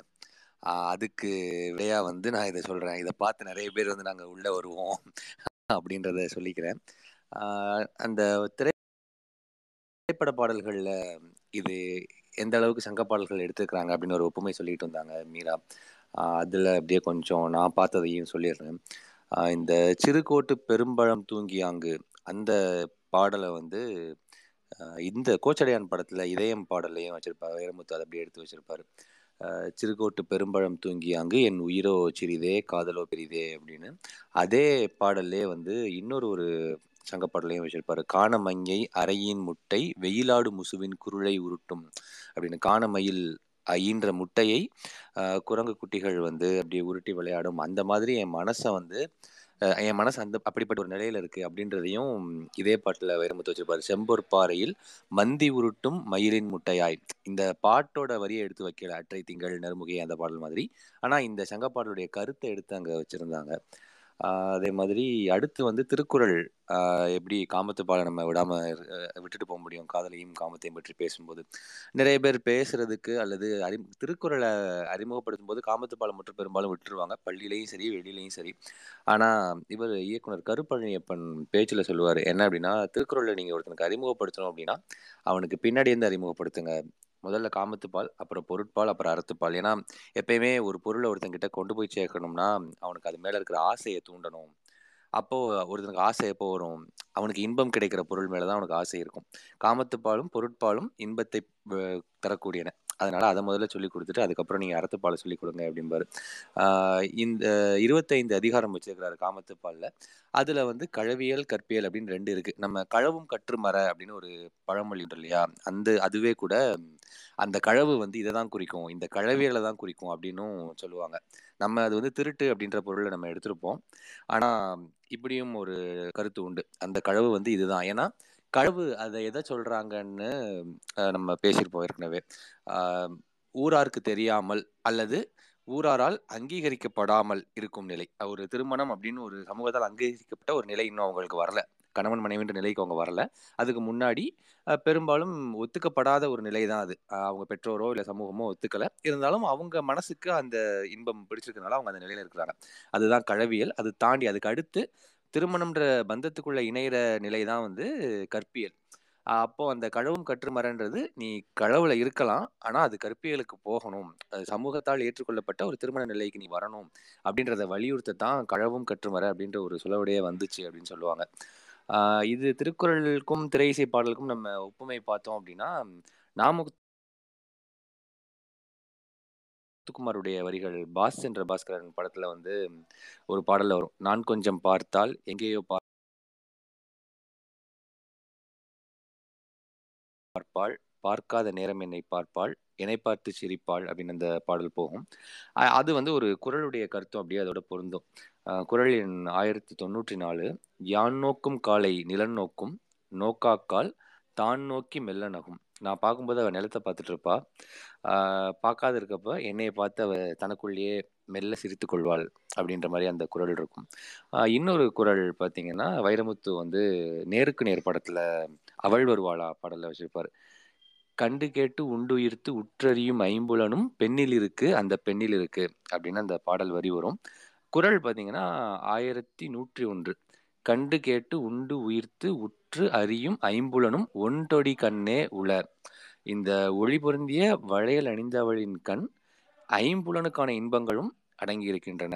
ஏன்னா காமத்துல தான் வந்து ஆணும் சரி பெண்ணும் சரி ஐம்புலன் இன்பத்தை ஒரு சேர அடைய முடியும். அதை தான் வந்து இந்த குறளில் அந்த ஐம்புலன் சொற்களையும் அப்படியே திருவள்ளுவர் அமைச்சு சொல்லியிருப்பாரு, அதை பாடல்லையும் வச்சுருந்தாங்க. ஆனால் இது பல பேருக்கு தெரியுமா அப்படின்னு எனக்கு தெரியல. இந்த குறள் தான் இங்கே வருது. ஏன்னா சொற்களே வந்து கண்டு கேட்டு உண்டு இதெல்லாம் வந்து நம்ம புழக்கத்தில் இருக்கிற சொற்கள் தான். உயிர்த்து உற்றறியும் ஐம்புலனும் இதெல்லாம் பேச்சு வழக்கில் அவ்வளவா அருகி போன சொற்கள். அதை பாடலில் வருது அப்படின்றப்ப அந்த காலத்தில் இது கவனிக்கப்பட்டுச்சா இல்லை இப்போ தான் இது கவனிக்கப்படுதான்றதும் எனக்கு ஒரு கேள்வி இருந்துச்சு. இதுவும் ஒரு திருக்குறள் காமத்து பழைய வந்து தான் காதலும் காதல் நிமித்தமும் நம்ம எடுத்த பின்னாடி காமத்தை ஒதுக்க முடியாது இல்லையா? அப்போ அதையும் சேர்த்தே தான் பார்க்கணும். காமத்து பாலுக்கு 25 அதிகாரம், அந்த 25லயுமே அவ்வளவு சொல்லியிருக்கிறார். இந்த அலர் பற்றியும், அந்த அலர் வந்து எந்த அளவுக்கு ஊருக்கு வந்து ஊரை பொறுத்த வரைக்கும் அது காதலர்களுக்கு எதிரானது, அவங்க பேசுறது காதலர்களுக்கு எதிரானதுன்னு அவங்க நினைச்சுக்கலாம். ஆனா காதலர்கள் வந்து அதை எந்த அளவுக்கு தனக்கு சாதகமா தனக்கு சார்பா அதை எடுத்துக்கிறாங்க அப்படின்றதெல்லாம் அலரறிவுறுத்தல் அதுல எல்லாம் வந்து ரொம்பவே அழகா சொல்லியிருப்பாரு திருவள்ளுவர். காளி மீரா ரெண்டு பேரும் பேசும்போது, நான் காளி பேசும்போது பாதியில தான் வந்தேன். கடைசியா இப்போ மொடோனா காளி வாசிச்ச கவிதைகள் எல்லாமே கேட்டேன், அருமையா இருந்துச்சு, நல்ல முன்னெடுப்பு. தொடர்ந்து இந்த மாதிரி சங்க இலக்கியங்கள் கீழ்வழிகள் நீங்க நிறைய நடத்தணும்ன்றது ஒரு வேண்டுகோளா ஒரு கோரிக்கையா நான் இங்க வச்சுட்டு போறேன். நன்றி.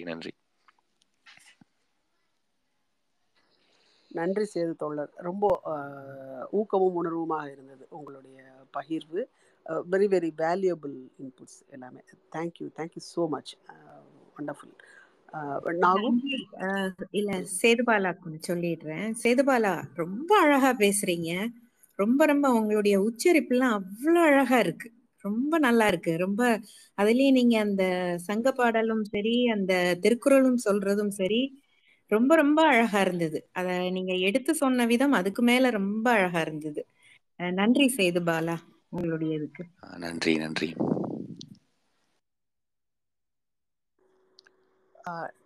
மக்கள் வேற எதுவும் பேச வேண்டியிருக்கா? நாவு நீங்க பேசிட்டீங்களா?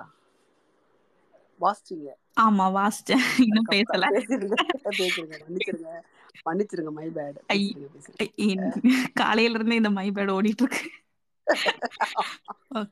அது உங்க மை பேடெல்லாம் செம டுபாக்கூர் எனக்கு தெரியும். சரி நீங்க பேசுங்க.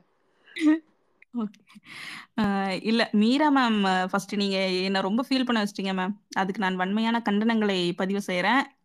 அந்த கதை நாகு இதென்ன இப்ப மை பேடா? இல்ல இல்ல அது உங்க பேட் தான். நீங்க அந்த லவ் ஃபெயிலியர் கதையை சொல்லி எங்களால டிப்ரஷன் கொண்டாந்துட்டீங்க ஐயா. அது சொல்லும் போதே எனக்கு அப்படியே பல்ஸ் லோ ஆயிடுச்சு ஐயா. இருந்தது சொன்னேன் ஐயா. அதுவும் நீங்க சொன்ன விதமும் சரி, அந்த காதலை இப்போ நம்ம வந்து அந்த காதலை கூட இந்த அளவு அதை ஃபீல் பண்ணி பேசியிருப்பாங்களா, அதை எங்களால ரிலேட் பண்ணிக்க இப்போ வேற யாராவது மேபி சொல்லியிருந்தா என்னால இந்த அளவுக்கு ரிலேட் பண்ணியிருக்க முடியுமான்னு எனக்கு தெரியல. அவ்வளோ அழகா அந்த காதல் கதையவே நாங்கள் நேர்ல பார்த்த மாதிரி ஒரு எக்ஸ்பிளனேஷன் கொடுத்தீங்க, ரொம்ப அழகா இருந்தது மீரா மேம். அந்த ஃபுல் அந்த செஷனே ரொம்ப சூப்பரா இருந்தது. மறுபடியும் கேட்கணும்னு தோன்ற மாதிரி அந்த கதையை சொல்லியிருக்கீங்க.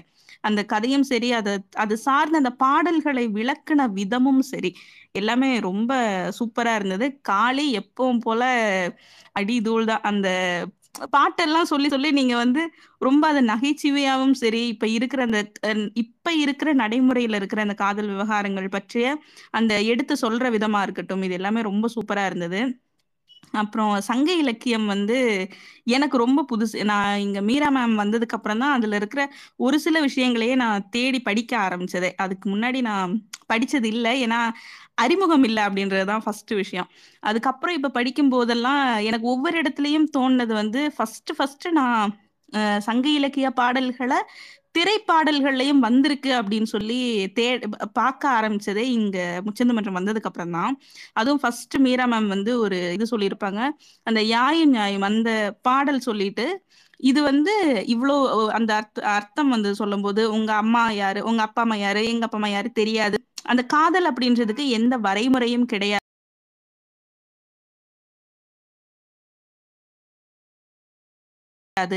இப்ப வகுத்து வச்சிருக்கிற இலக்கணங்கள் எல்லாமே வெறும் நம்மளோட இப்ப இருக்கிற இதுக்காக நம்ம செஞ்சுக்கிட்டதுதான். நம்ம கலாச்சாரம் பண்பாடு இல்ல முன்னோர்களை பார்த்து கத்துக்கோங்க அப்படின்னு சொல்ற யாருமே முன்னோர்களோட அந்த காதல் விஷயங்களை கத்துக்கல அப்படின்றதுதான் வருத்தமான விஷயம். அப்படின்ற மாதிரி நம்ம இதுக்கு முன்னாடி ஒரு சில இதுல பார்த்திருக்கோம். இப்ப நம்ம காதலுக்கு வகுத்து வச்சிருக்கிற இலக்கணங்களா இருக்கட்டும், அதை சார்ந்து நம்ம பேசுற விஷயங்களா இருக்கட்டும், ஒழுக்க நியதிகள்னு சொல்லி நம்ம ஒரு சிலதை வச்சிருக்கோம்.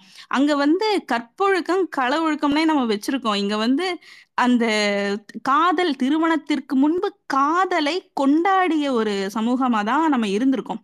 சங்க இலக்கிய பாடல்கள்ல முக்கால்வாசி பாடல்கள், கிட்டத்தட்ட 2000 சொச்சம் பாடல்கள்ல 1000 சொச்சம் பாடல்கள் இந்த அகம் சார்ந்த விஷயமா தான் இருக்கு. அதுவும் காதல் சார்ந்து நிறைய விஷயங்கள் இருக்கு. இப்படி காதல் சார்ந்தும் ஆண் பெண் உறவு நிமித்தமும் இருக்கிற ஒவ்வொரு விஷயத்தையும் பாடின புலவர்களும் ஜாஸ்தி, அதுல பெண்பால் புலவர்களும் இருக்காங்க. இப்படி இருக்கும்போது அந்த காதலை ஏதோ நம்ம தள்ளி வைக்கிற மாதிரி இல்ல. சேது தொடர் அந்த பாயிண்ட் நான் சொல்ல நினைச்சிட்டு இருந்தேன், ரொம்ப அழகாக தான் சொன்னாரு. இந்த திருக்குறள்லயே கூட காமத்து பால் ஒதுக்கப்பட்டதாவே இருக்கும். அதுக்கு குதிரை தொடர் ஒரு ஸ்பேஸை போட்டிருந்தாரு, ஏன் காமத்து பாலை யாரும் பேச மாட்டீங்க அப்படின்னு சொல்லிட்டு. அது என்ன ஆகுதுன்னா, இப்போ அது அங்க அந்த ஸ்பேஸ்ல பேசின முக்கியமான விஷயம், நம்ம ஸ்கூல் படிக்கும் போது நம்ம திருக்குறள் போர்ட்ல பிளாக் போர்ட்ல எழுதுற ஒரு பழக்கம் இருக்கும். அதுல இந்த அறத்துப்பால் இருக்கும், பொருட்பால் இருக்கும். காமத்து பாலோட எந்த குறளும் அந்த இதுல போர்ட்ல எழுத மாட்டோம். அது ஸ்கூல் அப்படின்றத தாண்டி வேற எதுலையுமே இந்த காமத்துப்பால் அப்படின்றத பெருசா யாரும் பேசுறது கிடையாது. மேபி இந்த கவியரங்கு நடத்துற இடங்கள்ல வேணா அந்த பாடல்கள் மேற்கோள் காட்டப்படுது. அதை தாண்டி வேற எந்த இடத்துலயும் பெருசா இந்த காமத்துப்பாலும் பேசப்படுறது இல்லை அப்படின்றது வருந்தத்தக்க விஷயம். காமமோ காதலோ இப்ப நம்ம வகுத்து வச்சிருக்கிற இந்த இலக்கணங்களுக்குள்ளேயோ இந்த ஒழுக்க விதிகளுக்குள்ளேயோ வர்றது கிடையாது அப்படின்றத நம்ம தெரிஞ்சுக்கணும். எல்லா விஷயத்துக்கும் முன்னோரை பார்த்து கத்துக்கோங்கன்னு அவங்களுக்கு சொல்ற ஒரே விஷயம், நீங்க எல்லாத்தையும் முன்னோர்களை பார்த்து கத்துக்கிறீங்களோ இல்லையோ, காதலை ஃபர்ஸ்ட் கத்துக்கோங்க. அது ஏதோ இப்ப சொல்லி வச்சிருக்கிற அந்த மாதிரி ஒரு விஷயமே கிடையாது. அதுக்கு எந்த அளவுக்கு இப்போ அந்த நம்ம எப்பவுமே இந்த அச்சம் மடம் நாணம் பயிர்ப்பு இதையே நம்ம சொல்லும் போது, மீரா மேம் அதை இதுக்கு முன்னாடி நிறைய தடவை சொல்லியிருக்காங்க.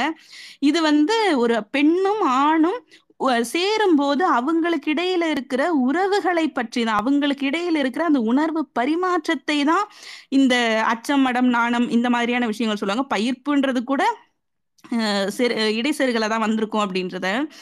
அதுவுமே நம்ம இப்ப அது என்னவா மாறிடுச்சுன்னா, அது பெண்களின் ஒழுக்க விதியா மாத்திட்டாங்க. அது கூடலின் நேரத்து ஆணும் பெண்ணும் இருக்கும்போது அதுக்கு இடையில இருக்கிற விஷயத்த பெண்ணோட காமனான ஒழுக்க விதியா மாத்திட்டாங்க. அதாவது இடைச்செருகல்களை தாண்டி திரிபுகள், நிறைய திரிபுகள் இருக்கு.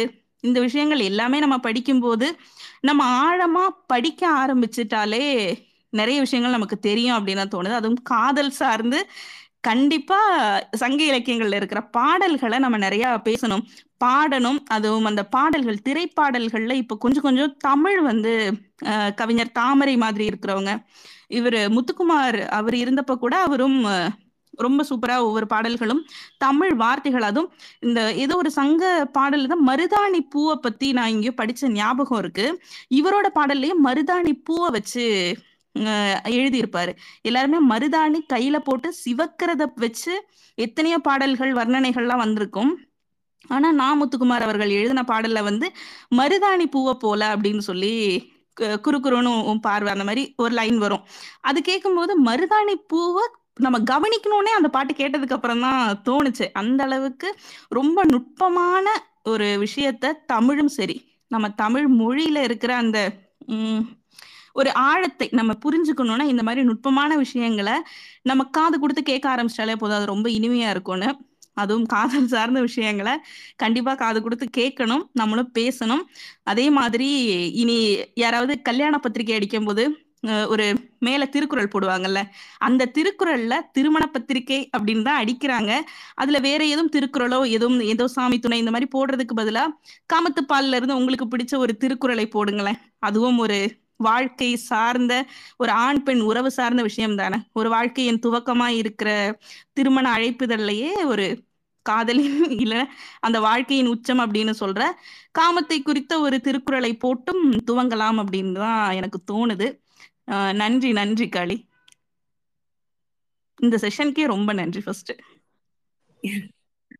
நன்றி நாகு, உளப்பூர்வமா பேசியிருக்கீங்க. ஒன்னே ஒண்ணு ஆட் பண்ணிக்கிறேன். அதுல நம்ம களவியல் சேதுபாலா சொன்னாங்க இல்லையா, களவியல் களவியல்னா என்னன்னா அவங்க ஒன்னா மீட் பண்றது, இது லவ் பண்றது, அந்த அதெல்லாம் தானே களவியலுக்கு கீழே வருது. இதுல கற்பியல்னு சொல்லி வருது. கற்பியல்னு கற்பு அப்படின்னு உடனே அந்த கற்பு அப்படின்றத தூக்கிட்டு வந்துடக்கூடாது. அது அந்த இதே இல்லை. கற்புங்கிறது வந்து உறுதிப்பாடு. ஆணும் பெண்ணும் வந்து சரி சரி நம்ம காதல் எல்லாம் பண்ணி முடிச்சாச்சு, உண்மையிலேயே நம்ம வந்து இதை இந்த ரிலேஷன்ஷிப்பை தொடரணும், அதுக்காக நம்ம ஒன்னா சேர்ந்து வாழ்வோம் அப்படின்ற அந்த மன உறுதிப்பாடு எடுத்து அவங்க அடுத்த கட்டத்தை நோக்கி போய் ஒன்னா வாழ்ந்து குழந்தைகள் பெற்று இல்லற வாழ்வில் ஈடுபடுறதான் அங்க வந்து கற்பியல் அப்படின்னு சொல்றாங்க. இது ஆணுக்கான பெண்ணுக்கான ஒழுக்கம் அப்படின்னு சொல்லி இதை திரித்தது வந்து ஆரியம். கற்பு அப்படிங்கிறது என்னமோ பெண்கிட்ட அவளுடைய இதுலதான் இருக்கு அப்படின்ற மாதிரி உண்டாக்கி விட்டது வந்து அந்த கற்பியல்.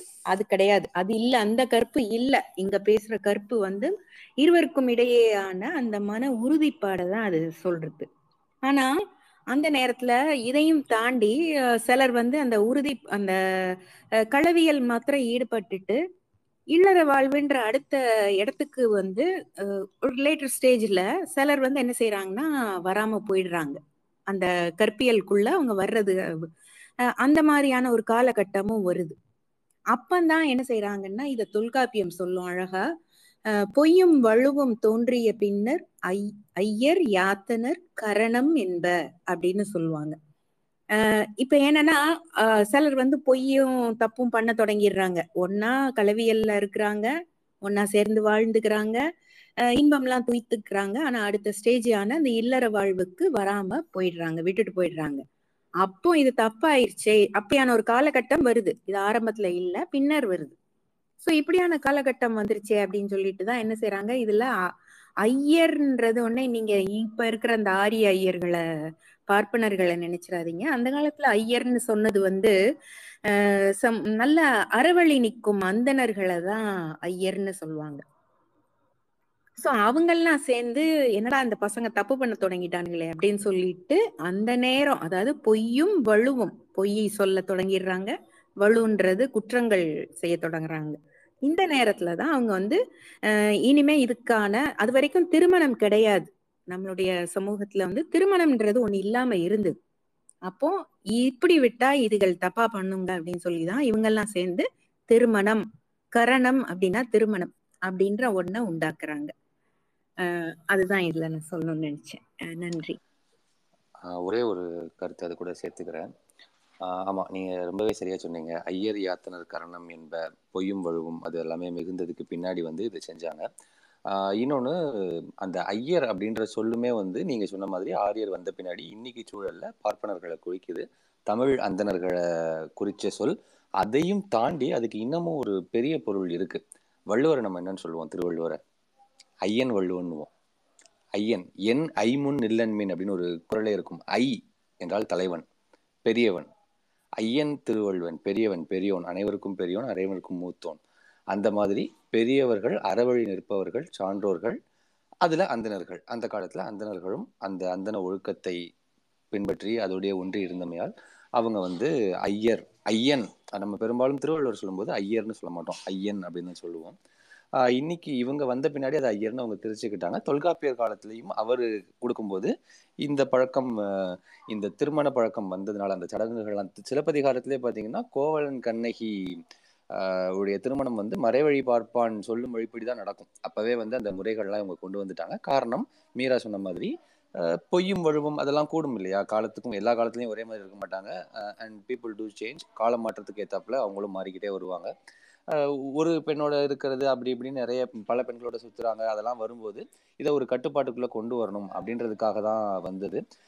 அந்த அச்சம் மடம் நாணம் பயிர்ப்பு பத்தி நீங்க சொன்னது வந்து எனக்கு புதுமையா இருந்துச்சு, பிடிச்சிருந்துச்சு அந்த கருத்து. அது வந்து அந்த ஊடல் கூடல் அந்த பொழுதுகள்ல பெண்கள் வந்து தன்னுடைய இணை கிட்ட காட்டுற ஒரு வெளிப்பாடு அப்படின்னு நீங்க சொன்னது எனக்கு அந்த கருத்தும் புதுமையா இருந்துச்சு. அது பிடிச்சும் இருந்துச்சு. என்னடா இப்படி சொல்றாங்களே அப்படின்லாம் தோணாம அது அழகா இருந்துச்சு. அந்த சொன்ன கருத்து அழகா இருந்துச்சு. அந்த கருத்து தெரிஞ்சுக்கிட்டேன். அதுக்கு நன்றி. சரிதான் செய்து நீங்க சொன்னது. அதாவது ஐயர்ன்றது வந்து நம்ம இதுல வந்து அறம், அறம் சார்ந்த நல்ல பெரியவர்களை குறிக்கிறதுக்கு தான் ஐயர் அப்படின்னு சொல்லுவாங்க. அத வந்து இவங்க அதான் எதுல எல்லாம் எங்கெங்க நல்லது இருக்கோ எல்லாம் உருவி எடுத்துக்குவாங்க இல்லையா தங்களுக்குன்னு, அது மாதிரி செஞ்சுக்கிட்டதுதான். ஆனா இவங்களுக்கு கொடுக்கப்பட்ட பெயர் வந்து பார்ப்பான். பார்ப்பு அப்படின்னா சிறிய அப்படின்னு அர்த்தம். ஏன்னா ஆல்ரெடி வந்து இங்க அறம் சார்ந்த அந்தணர்கள் ஐயர்களா இங்க இருக்கிறப்போ இவன் வந்து என்ன செஞ்சுட்டான், ஐயன்னு தான் பேரை போட்டுக்கிட்டான் இல்லையா, அதனால என்ன செஞ்சாங்கன்னா இவன் வந்து பார்ப்பான் அப்படின்னு தான் இவங்களை சொல்றாங்க. அதனாலதான் நீங்க சொன்ன மாதிரி சிலப்பதிகாரத்துல வர்றது மாமூது பார்ப்பான் மறைவழி காட்டிட, அப்பவுமே வந்து ஆரிய கலப்பு ஏற்பட்டாச்சு உள்ள. அதனால இப்போ அந்த பார்ப்பானை வச்சு திருமணம்ன்ற அந்த ஆரிய சடங்கு முறைகள்ல திருமணம் நடக்க தொடங்கிருச்சு. அதனாலதான் பார்ப்பான் அப்படின்னு சொல்லுவாங்க. பார்ப்பு, பார்ப்புன்னா இளைய, பின்னாடி வர்றான் இவன், பின்ன லேட்டரா வந்து ஜாயின் ஆனவன். சோ அவனை வந்து ஆல்ரெடி நாங்க ஒத்துக்க மாட்டோம், நீ சின்னவன்பா, என்னோட சின்னவன்பா நீ அப்படின்னு சொல்லி ஏதோ ஒத்துக்கோ போ அப்படின்னு போட்ட மாதிரி அவனுக்கு பார்ப்பான்னு பேர் வச்சுட்டாங்க. அவ்வளவுதான்.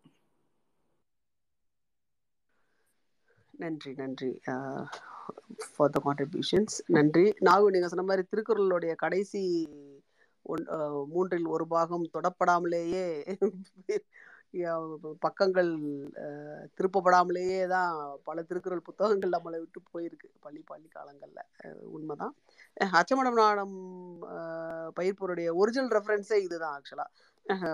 படுக்கையறையில் ஆணோடு கலவியின் போது கடைபிடிக்க தேவையானவை அப்படின்ற மாதிரியான ரெஃபரன்ஸ் தான். அதில் கூட பயிர்ப்பு கூட லேட்டரல் எடிஷன் தான். அச்சமடம் நானும் மட்டும்தான் முதல்ல இருந்தது, பயிர்ப்பு கூட லேட்டரல் எடிஷன்ஸ் தான் இதுல வந்து. நன்றி.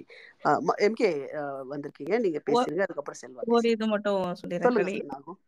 ஏன்னா இந்த மீரா மேம் வந்து சொன்னாங்கல்ல, இந்த கற்பொழுக்கம் அப்படின்றது வந்து உறுதியான விஷயம் அப்படின்ற மாதிரி இத வந்து பெரியாரும் சொல்லியிருப்பாரு. அந்த நம்ம பெண்ணிய நடுமையானால முதல் சாப்டர் கற்பு, அந்த கற்பு ஸ்டார்ட் ஆகும் போதே அவரு கற்பு அப்படின்றதுக்கு மீனிங்ஸ் நிறைய சொல்லியிருப்பாரு.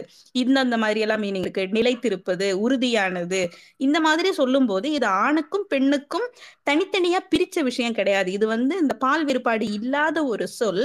இந்த சொல்லுக்கு இந்த மாதிரி எல்லாம் அர்த்தம் இருக்கு. இப்போ நிலையானது, உறுதியானது, இதை வந்து எப்படி நீங்க பால் வேறுபாடு சொல்ல முடியும் அப்படின்ற மாதிரி ஒரு பெரிய விளக்கம் ஒண்ணு கொடுத்திருப்பாரு கற்பு அப்படின்ற வார்த்தைக்கு. மீரா மேம் அத ஒரே வார்த்தையில டக்குன்னு சொல்லிட்டாங்க. கற்பொழுக்கம் அப்படின்றது உறுதியான விஷயம், அவங்க திருமணத்திற்கு பிறகு அந்த உறவில் உறுதியா இருக்கிற விஷயத்த பத்தி தான் பேசுது அப்படின்னு சொல்லிட்டு அதையும் மென்ஷன் பண்ணணும்னு நினைச்சேன். ஏன்னா நம்ம எப்பவுமே ஒரு விஷயம் சொல்றது உண்டு, நிறைய பேர் சொல்லியிருக்காங்க, பெரியார் வந்து எப்பவுமே தமிழை வந்து தள்ளி பேசியிருக்காரு அப்படின்னு சொல்லிட்டு. இங்க தமிழை தள்ளி பேசுற விஷயமே கிடையாது. ஃபர்ஸ்ட் அதுல இருக்கிற, அதில் திணிக்கப்பட்ட, அதில் பெண்களுக்கு எதிராக இருக்கிற, சமத்துவத்துக்கு எதிராக இருக்கிற அத்தனை விஷயத்தையும் எதிர்த்து பேசியிருக்காரு.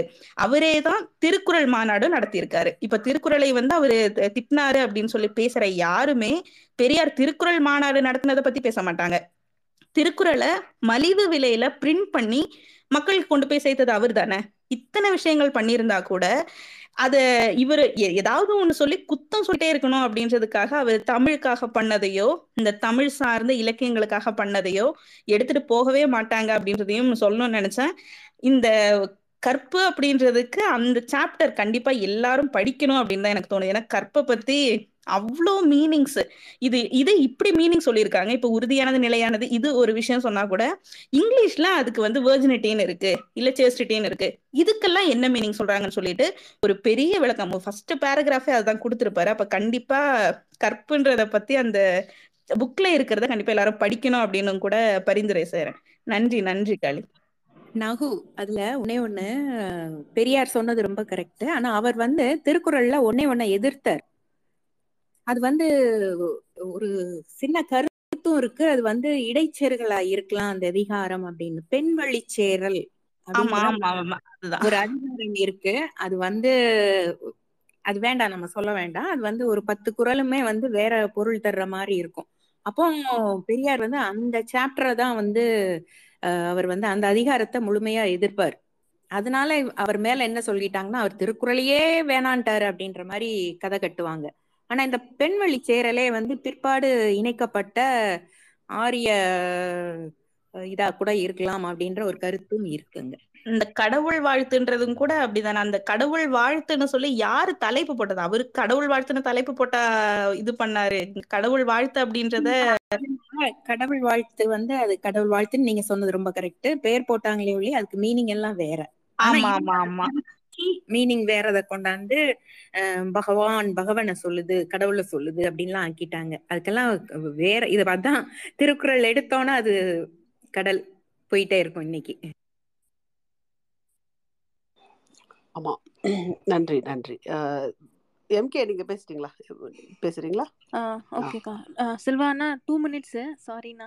ஓகே, நான் வந்து என்ன 2 விஷயம் சொல்ல வந்தேன்னா, ஒன்று வந்து இந்த ஐயர் அப்படிங்கிற வார்த்தையே வந்துட்டு இப்போ இவங்க நாங்கள் சொன்ன மாதிரி பெரிய புராணத்தில் நான் வந்து 7க்கும் மேற்பட்ட இடத்துல ஐயரேன்னு பார்த்துருக்கேன். ஆனால் அது ஒருத்தர் கூட சைக்கிளார் வந்து பார்ப்பன சமூகத்தை சேர்ந்தவங்களை சொல்லியிருக்க மாட்டார். கடைசியில் நந்தனார் கூட அவர் தீயில விழுகும்போதுக்கு முன்னாடியே ஐயரே நீ எதுக்கு விழுகிற அப்படின்ற மாதிரி தான் இருக்கும்.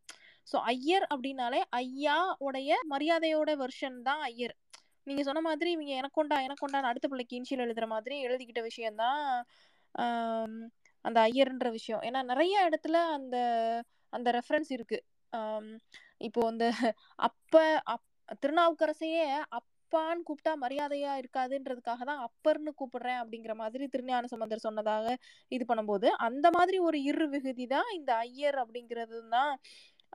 அப்படின்றதுக்கான நிறைய இடங்கள்ல இது இருக்கு, ரெஃபரன்ஸ் இருக்கு. அப்புறம் 2வது வந்து ஐயனார் இருக்காரே, அதை விட்டுட்டீங்களே. மெயினா சொல்ல வேண்டியது ஐயனார். கரெக்ட், அதேதான். இன்னொன்னு என்னன்னா, அது அவங்களுக்கு இந்த மாதிரி இந்த பார்ப்பன சமூகத்துல இல்லாம இருக்கிறவங்களை ஐயர்னு சொல்லும் போது இவங்களுக்கு எவ்வளவு பொசுபொசுன்னு ஏறணும் அப்படின்ற போதே நம்மளுக்கு தெரியும் எதனால வந்து அந்த அந்த விஷயம் வந்து அவங்களுக்கு ரொம்ப ரொம்ப முக்கியமா இருக்கு அப்படின்னு சொல்லிட்டு. ஈவன் ஐயங்காரா இருக்கிறவங்களையே கூட ஐயர்னு ஒத்துக்க மாட்டாங்க. இதெல்லாம் வந்துட்டு அந்த சாதி படிநிலைகளை நாங்க மேல இருக்கோம் அப்படின்னு ஒரு சொல்ற அந்த ஒரு திரும்ப அந்த இதை நிலைப்படுத்துற விஷயம் தான். இதை நம்ம திரும்ப பேசிட்டு இருக்கும் போதுதான் உண்மையான விளக்கம் சொல்லும் போதுதான் வந்து மத்த எல்லாருக்கும் தெரியும் அப்படின்றது. 2வது வந்து கற்பு அப்படிங்கிறதே நம்ம நிறைய ரெஃபரன்ஸ் நம்ம பார்த்திருக்கோம். கற்பு நிலை அப்படின்னு தான் சொல்லுவாங்க. அது வந்து இஸ் அ ஸ்டேட் ஆஃப் மைண்டா இருக்கலாம். அது வந்து எந்த இடத்துலயுமே உடல் சார்ந்த ஒரு விஷயம் அப்படின்னு நம்ம எங்கேயுமே தேட முடியாது. களவு மனம், கற்பு மனம் அப்படின்னு நம்ம சொல்லும்போதே கூட அந்த எந்த நிலையில இருந்து அந்த மனம் நடக்குது அப்படிங்கிறத தானே சொல்லியிருக்காங்க. So it's just state of mind. நான் இதுக்கு முன்னாடி சொன்ன மாதிரி ரேப் விக்டிம் ரீமேரேஜ் பண்றாங்க அப்படின்னா it again not because of the body condition but because of their state of mind தான் இல்லையா. கற்பு நிலை அப்படிங்கிறது தான் உண்மையான இதேவே. இப்போ வந்து எப்படி சொல்றது, ஒரு ரிலேஷன்ஷிப்ல நான் உள்ள இருக்கேன் அப்படின்னா அந்த ரிலேஷன்ஷிப்புக்கு அந்த நிலைமையில அந்த சிச்சுவேஷன்ல நான் வந்து உண்மையா இருக்கேன் அப்படின்னா நான் கற்போட இருக்கேன் அப்படின்னு தான் அர்த்தம். நான் வந்துட்டு அட் அ டைம்ல நிறைய ரிலேஷன்ஷிப்ல இருக்கேன் பட் உடல் அளவுல நான் சுத்தமா இருக்கேன் அப்படின்னா அது எந்த வகையில கற்புல சேரும் இல்லையா. அந்த ஒரு டிஃபரன்ஸ் தான் அந்த கற்பு நிலை அப்படின்னு சொல்றதே வந்து இதுதான் ஸ்டேட் ஆஃப் மைண்ட் தான். Whatever the purity you have in towards anything, not only in relationship but towards anything you have உங்களுடைய moral value, core moral value. நான் வந்து யாரும் பார்க்காதப்ப தப்பு பண்ணுவேன் அப்படின்னா you are not என்ன சொல்றது, நீங்க கற்பு நிலையில இருந்து தவறிட்டீங்க. அதனாலதானே அந்த ஒழுக்கம்ன்ற வார்த்தையே வருது. யாருமே பார்க்காம இருக்கும்போது நான் தம் அடிப்பேன், தண்ணி எடுப்பேன் அப்படிங்கிறதுக்கு தாண்டி நீ உன்னோட moral policingல அப்படி தண்ணி அடிக்கிறது தம் அடிக்கிறது தப்புன்னு நான் சொல்ல வரல. அதையும் செஞ்சுட்டு நான் வந்து அப்படிலாம் அடிக்க மாட்டேன்னு நல்லவ மாதிரி இது போடுறத தான் வந்து தப்புன்னு சொல்றேன். அந்த ஒரு நீ உன்னோட கொள்கை கோட்பாடுல மாரல் வேல்யூஸ்ல நீ அதுல இருந்து வலுவிட்டேன்னா கற்பு நிலையில இருந்து வலுவிட்ட, கற்பு ஒழுக்கத்துல இருந்து வலுவிட்ட அப்படின்றது தான் அர்த்தம். அந்த ஸ்டேட் ஆஃப் மைண்டை தான் நம்ம திரும்ப சொல்லணும். அதை தான் வந்து அந்த ஃபர்ஸ்ட் எனக்கு வந்து பெண்ணின் அடிமையானால்ன்ற புக்ல ஃபர்ஸ்ட் டாபிக்கே கற்புன்னு வைக்கிறதுக்கான காரணம் என்ன அப்படின்னா இதுதான் தெரியுது. It's not because it's not only for women, it's for both gender அப்படிங்கிறத தெளிவுபடுத்துறதுக்காக தான் அந்த முதல்லயே வந்து அந்த கற்புன்ற அந்த ஒரு இதை தூக்கி அடிச்சு உடைச்சிட்டாரு அப்படின்னு தான் தோணுது. அவ்வளவுதான்க்கா, தேங்க்ஸ்க்கா. 2 ஜெண்டருக்கும் இருக்கணும்ன்றதை விட அது இருக்கவே கூடாதுன்னு தான் அவர் உடைச்சாரோ அப்படின்னு தான் எனக்கு தோணுது. மதுரைக்காரிமே இல்ல, அதான் அந்த உடல் அளவுல இருக்கிறத சொல்லல, அந்த ஸ்டேட் ஆஃப் மைண்ட் சொல்றேன். நன்றி நன்றி நன்றி. செல்வா தோழர் நீங்க பேசிருங்க. நன்றி. இதில் எனக்கு பெருசாக ஒரு பாண்டித்தியம்லாம் இல்லை.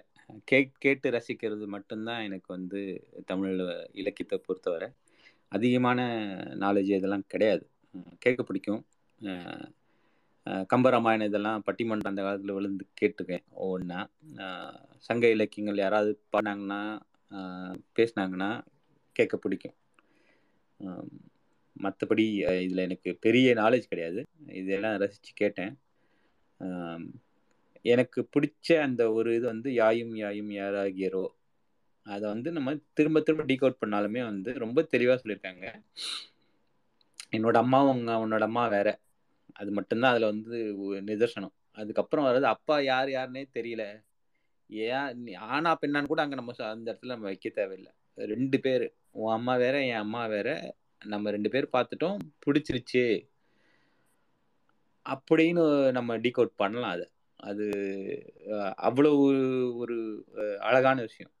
லவ் பண்ணா எப்படி இருக்குன்றது எனக்கு என்னோட வயசுல பாதி வயசு வரைக்குமே தெரியல. பட்டாம்பூச்சி பார்த்துருக்கு சின்ன வயசுல, ஆனாலும் ஒரு என்ன சொல்றது இல்லை, என்னை பத்தியோ அல்லது வந்து லவ் பத்தியோ தெரியாம ஒரு மாதிரி சமூகத்தோட கட்டமைப்புலேயே வளர்ந்தது. பிளஸ் தாழ்வுமான பன்மை இது எல்லாமே சேர்ந்து இருந்ததா எனக்கு தெரியல. ஓரளவுக்கு வந்து வேலைக்கெல்லாம் வந்துட்டு அதுக்கப்புறம் தான் நான் லவ் பண்ணேன். லவ் பண்ணப்ப வந்து உலகம் அழகா இருந்தது. அதுக்கு முன்னாடி லவ் பத்தி சொன்ன எல்லா விஷயமும், காதல பத்தி சொன்ன என்னென்னலாம் இருக்கோ எல்லாமே எனக்கு நடந்தது. அது அவ்வளோ அழகா இருந்தது. அதுக்கப்புறம் என் குழந்தை பிறந்தப்ப என் குழந்தை நான் லவ் பண்ணேன், அது அவ்வளோ அழகா இருந்தது. அதுக்கப்புறமும் எனக்கு லைஃப்ல லவ்வா அப்படின்றதுலாம் நான் யோசிக்கிறேன். திரும்ப இப்போ எனக்கு லவ் பத்தி நிறைய இந்த சமீப இந்த கொரோனா லாக்டவுன் வந்து நிறைய விஷயத்த ஓப்பன் பண்ணி விட்டுருக்கு. என்னால் என்னையே லவ் பண்ண முடியுது. நான் என்ன லவ் பண்ணும்போது என்னை சுற்றி இருக்க உலகம் இன்னும் அழகாக தெரியுது. இந்த காதலில் வந்து நம்ம சொல்லும்போது ஒவ்வொரு அந்த நுண்ணிய உணர்வு ஒரு ஒரு பர்சனுக்கு 100% அந்த உணர்வு தான், அந்த லிங்க் தான் எல்லாமே இருக்குது. எல்லாரும் சொல்கிற அந்த காதல் வந்து ஒவ்வொருத்தருக்கும் ஒரு டெஃபினேஷன் இருக்குது, ஒரு புரிதல் இருக்குது. அதை வந்து எப்படியெல்லாம் விழுந்து விழுந்து லவ் பண்ணி சொல்லியிருக்காங்கன்றது கேட்கவே ரொம்ப அந்த ஃபேன் பாய் மூமெண்ட் மாதிரி ஆகுது. கேட்க கேட்க இதில் இன்னொரு இது ஒவ்வொரு வார்த்தை சொல்லும் போதும் பார்த்தீங்கன்னா அந்த வார்த்தையிலேயே வந்து தமிழ் வந்து எவ்வளோ அழகானது அப்படின்னா, 1901 வந்து எம்ஜிஆருக்கும் ஜெயலலிதாவுக்கும் வாலிபர் பாட்டு எழுதிப்பார். நானுமோன்னு அந்த நானுமோன்லயே வந்து 4-5 வார்த்தைக்கான சொல்லுக்கான அர்த்தம் எனக்கே புரியுது. அது திரும்ப திரும்ப கேட்க எனக்கு ஒன்று புதுசு வருது. அதே விஷயம்தான் நான் வந்து திருக்குறளையும் பார்க்குறேன். திருக்குறள்லையும் வந்து இன்பத்து பால் காமத்து பால் நீங்கள் என்ன வேணாலும் சொல்லுங்க, ஆனால் அதுக்குள்ளே போனால் லவ் பண்ணுறதுக்கான எல்லா விஷயமும் இருக்குது. நான் வந்து என் இணையரை வந்து நான் சில விஷயங்களை சொல்கிறதுக்குமே வந்து அங்கே ஐடியாலாம் அங்கே தான் எக்கச்சக்க ஐடியா கொட்டி கிடக்கு. இவ்வளோ ஐடியாலாம் இருக்கிற ஒரு இதை நமக்கு ஏன் மறைச்சு வைக்கிறாங்கன்னு தெரியல. நிறைய இடத்துல போய் நம்ம எப்படி லவ் பண்ணோன்னு தேடுறதுக்கு இங்கே இருக்கு. இதை வந்து கற்றுக்கிட்டேன்னா ஏகப்பட்ட ஐடியா இருக்கு. நம்ம வந்து இணையிட்ட சொல்லும்போது வந்து புதுசாக சொல்ல வந்து எப்படி பார்ப்பாங்க, நான் ஏதோ கண்டுபிடிச்ச மாதிரி இருக்கும், ஆனால் திருடினதெல்லாம் வள்ளுவர்கிட்ட இருந்தும் அங்கங்கே திருடினதாக தான் இருக்கும்.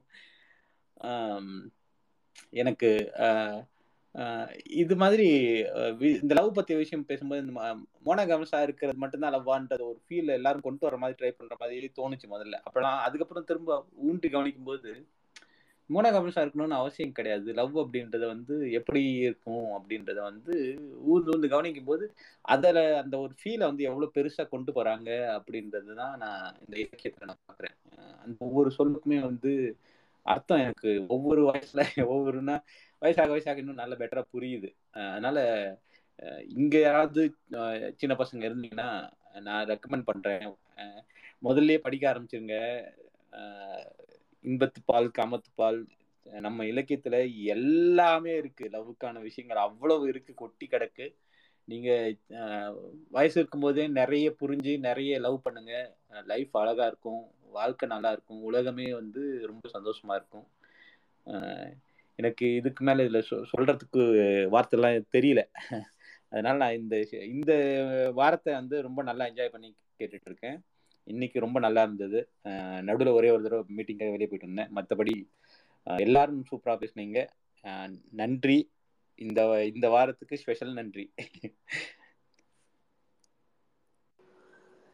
நன்றி செல்வா, தொடர்ச்சியான உங்களுடைய பங்களிப்புக்கும் ஊக்கத்துக்கும் மிக்க நன்றி. எல்லாரும் பேசியாச்சு இல்லையா? நம்ம ஒன்னே ஒண்ணு மட்டும் சொல்லுங்க. இந்த திருக்குறளோட கடைசி திருக்குறள் 1330வது திருக்குறள் கண்டிப்பா எல்லாரும் போய் படிங்க. இந்த செஷன் முடிஞ்சதுக்கு அப்புறமே கூட போய் படிங்க, ரொம்ப நல்லா இருக்கும். நன்றி காளி. அது ஒண்ணுதாங்க மனப்பாடம் பண்ணி வச்சிருக்கேன். நானும் அடிக்கடி படிக்கிற திருக்குறள் அது 1330. கண்டிப்பா படிங்க. அது காமத்து பால்ல. ஆமா காளி, அதனாலதான் சொன்னேன். நீங்க எதுக்கு அடிக்கடி படிக்கிறீங்க? காமத்து பால்களை ஆண்கள் தானே காய்ச்சி காய்ச்சி. இல்ல இது நல்லா, இது நல்லா இருக்கும். இது எங்க என்னோட ஃப்ரெண்டு கல்யாணத்துக்கு இந்த பத்திரிக்கையில போடுறதுக்காக திருக்குறள் தேடிட்டு இருந்தோம். அப்ப எல்லாரும் மத்த திருக்குறள் தேடிட்டு இருந்தப்ப நான் மட்டும் காமத்து பால்ல இருக்கிற திருக்குறளை தேடிட்டு இருந்தப்ப அந்த கடைசி திருக்குறள் நல்லா இருந்ததுன்னு சொல்லி போட சஜஸ்ட் பண்ணேன். அதனால எனக்கு சொல்லுங்க. இப்படி எல்லாம் உட்கார்ந்து இல்ல நான் சொல்லல, வீட்லயே போய் படிச்சு அத படிக்கும்போது சொன்னாதான் அப்பதான் இந்த செஷன் முடியும். நீங்க சொல்லணும், கேட்கணும். முடியாது நாகோ, சொல்லிட்டு போங்க. முடியாது முடியாது தேட நிறுத்தி விட்டுங்களா? முடியாது சொல்லுங்க. ஐயோ அவ்வளவுலாம் இல்ல, ரொம்ப அழகானது. வெக்கம் எல்லாம் படாதீங்க, சும்மா சொல்லுங்க. நான் வெக்கம் எல்லாம் படல.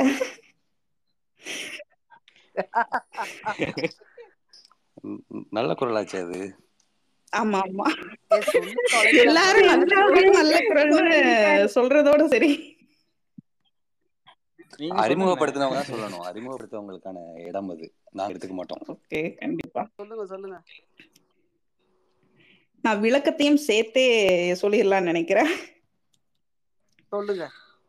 ஊடுதல் காமத்திற்கின்பம், அதற்கின்பம் கூடி முயங்க பெறின்.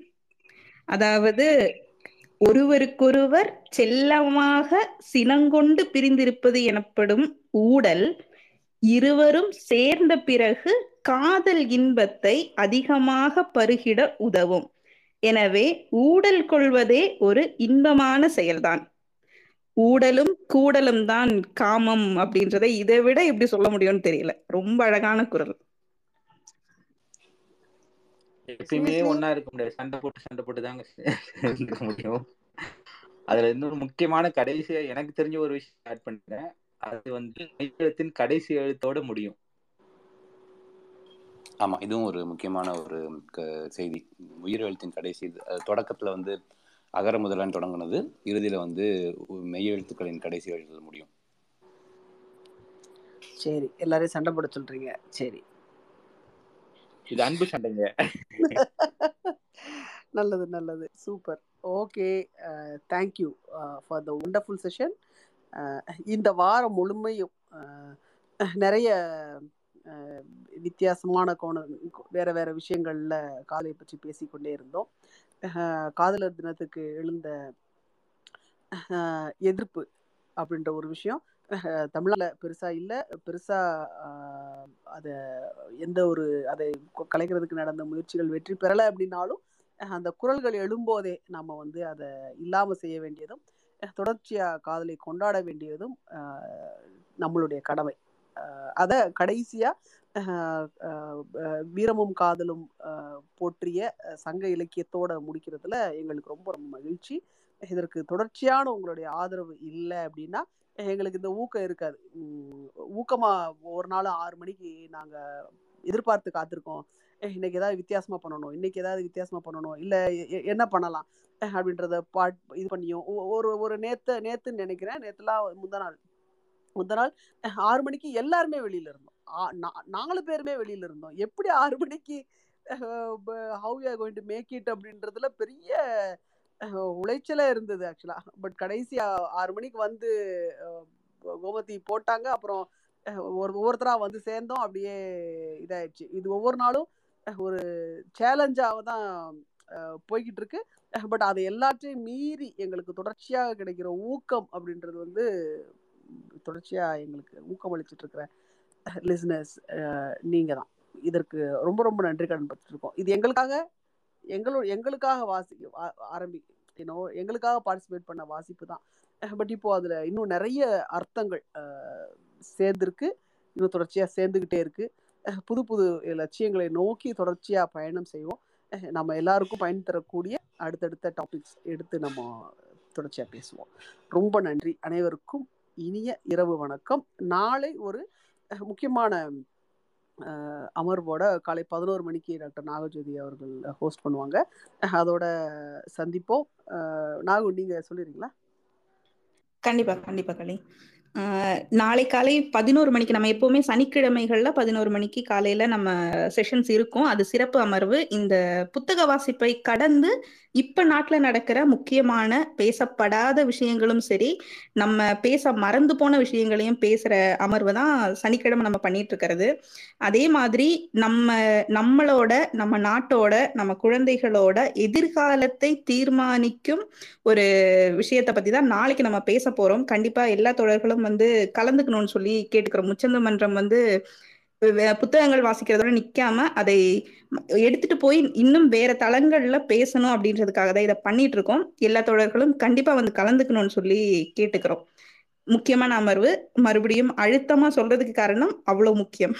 நன்றி தொடர்களே. ஆமா, வரலன்னா அடுத்த சனிக்கிழமை நாங்க ஒரு விபரீத முடிவு எடுக்கலாம்னு இருக்கோம். நன்றி நன்றி மக்களே. Good night.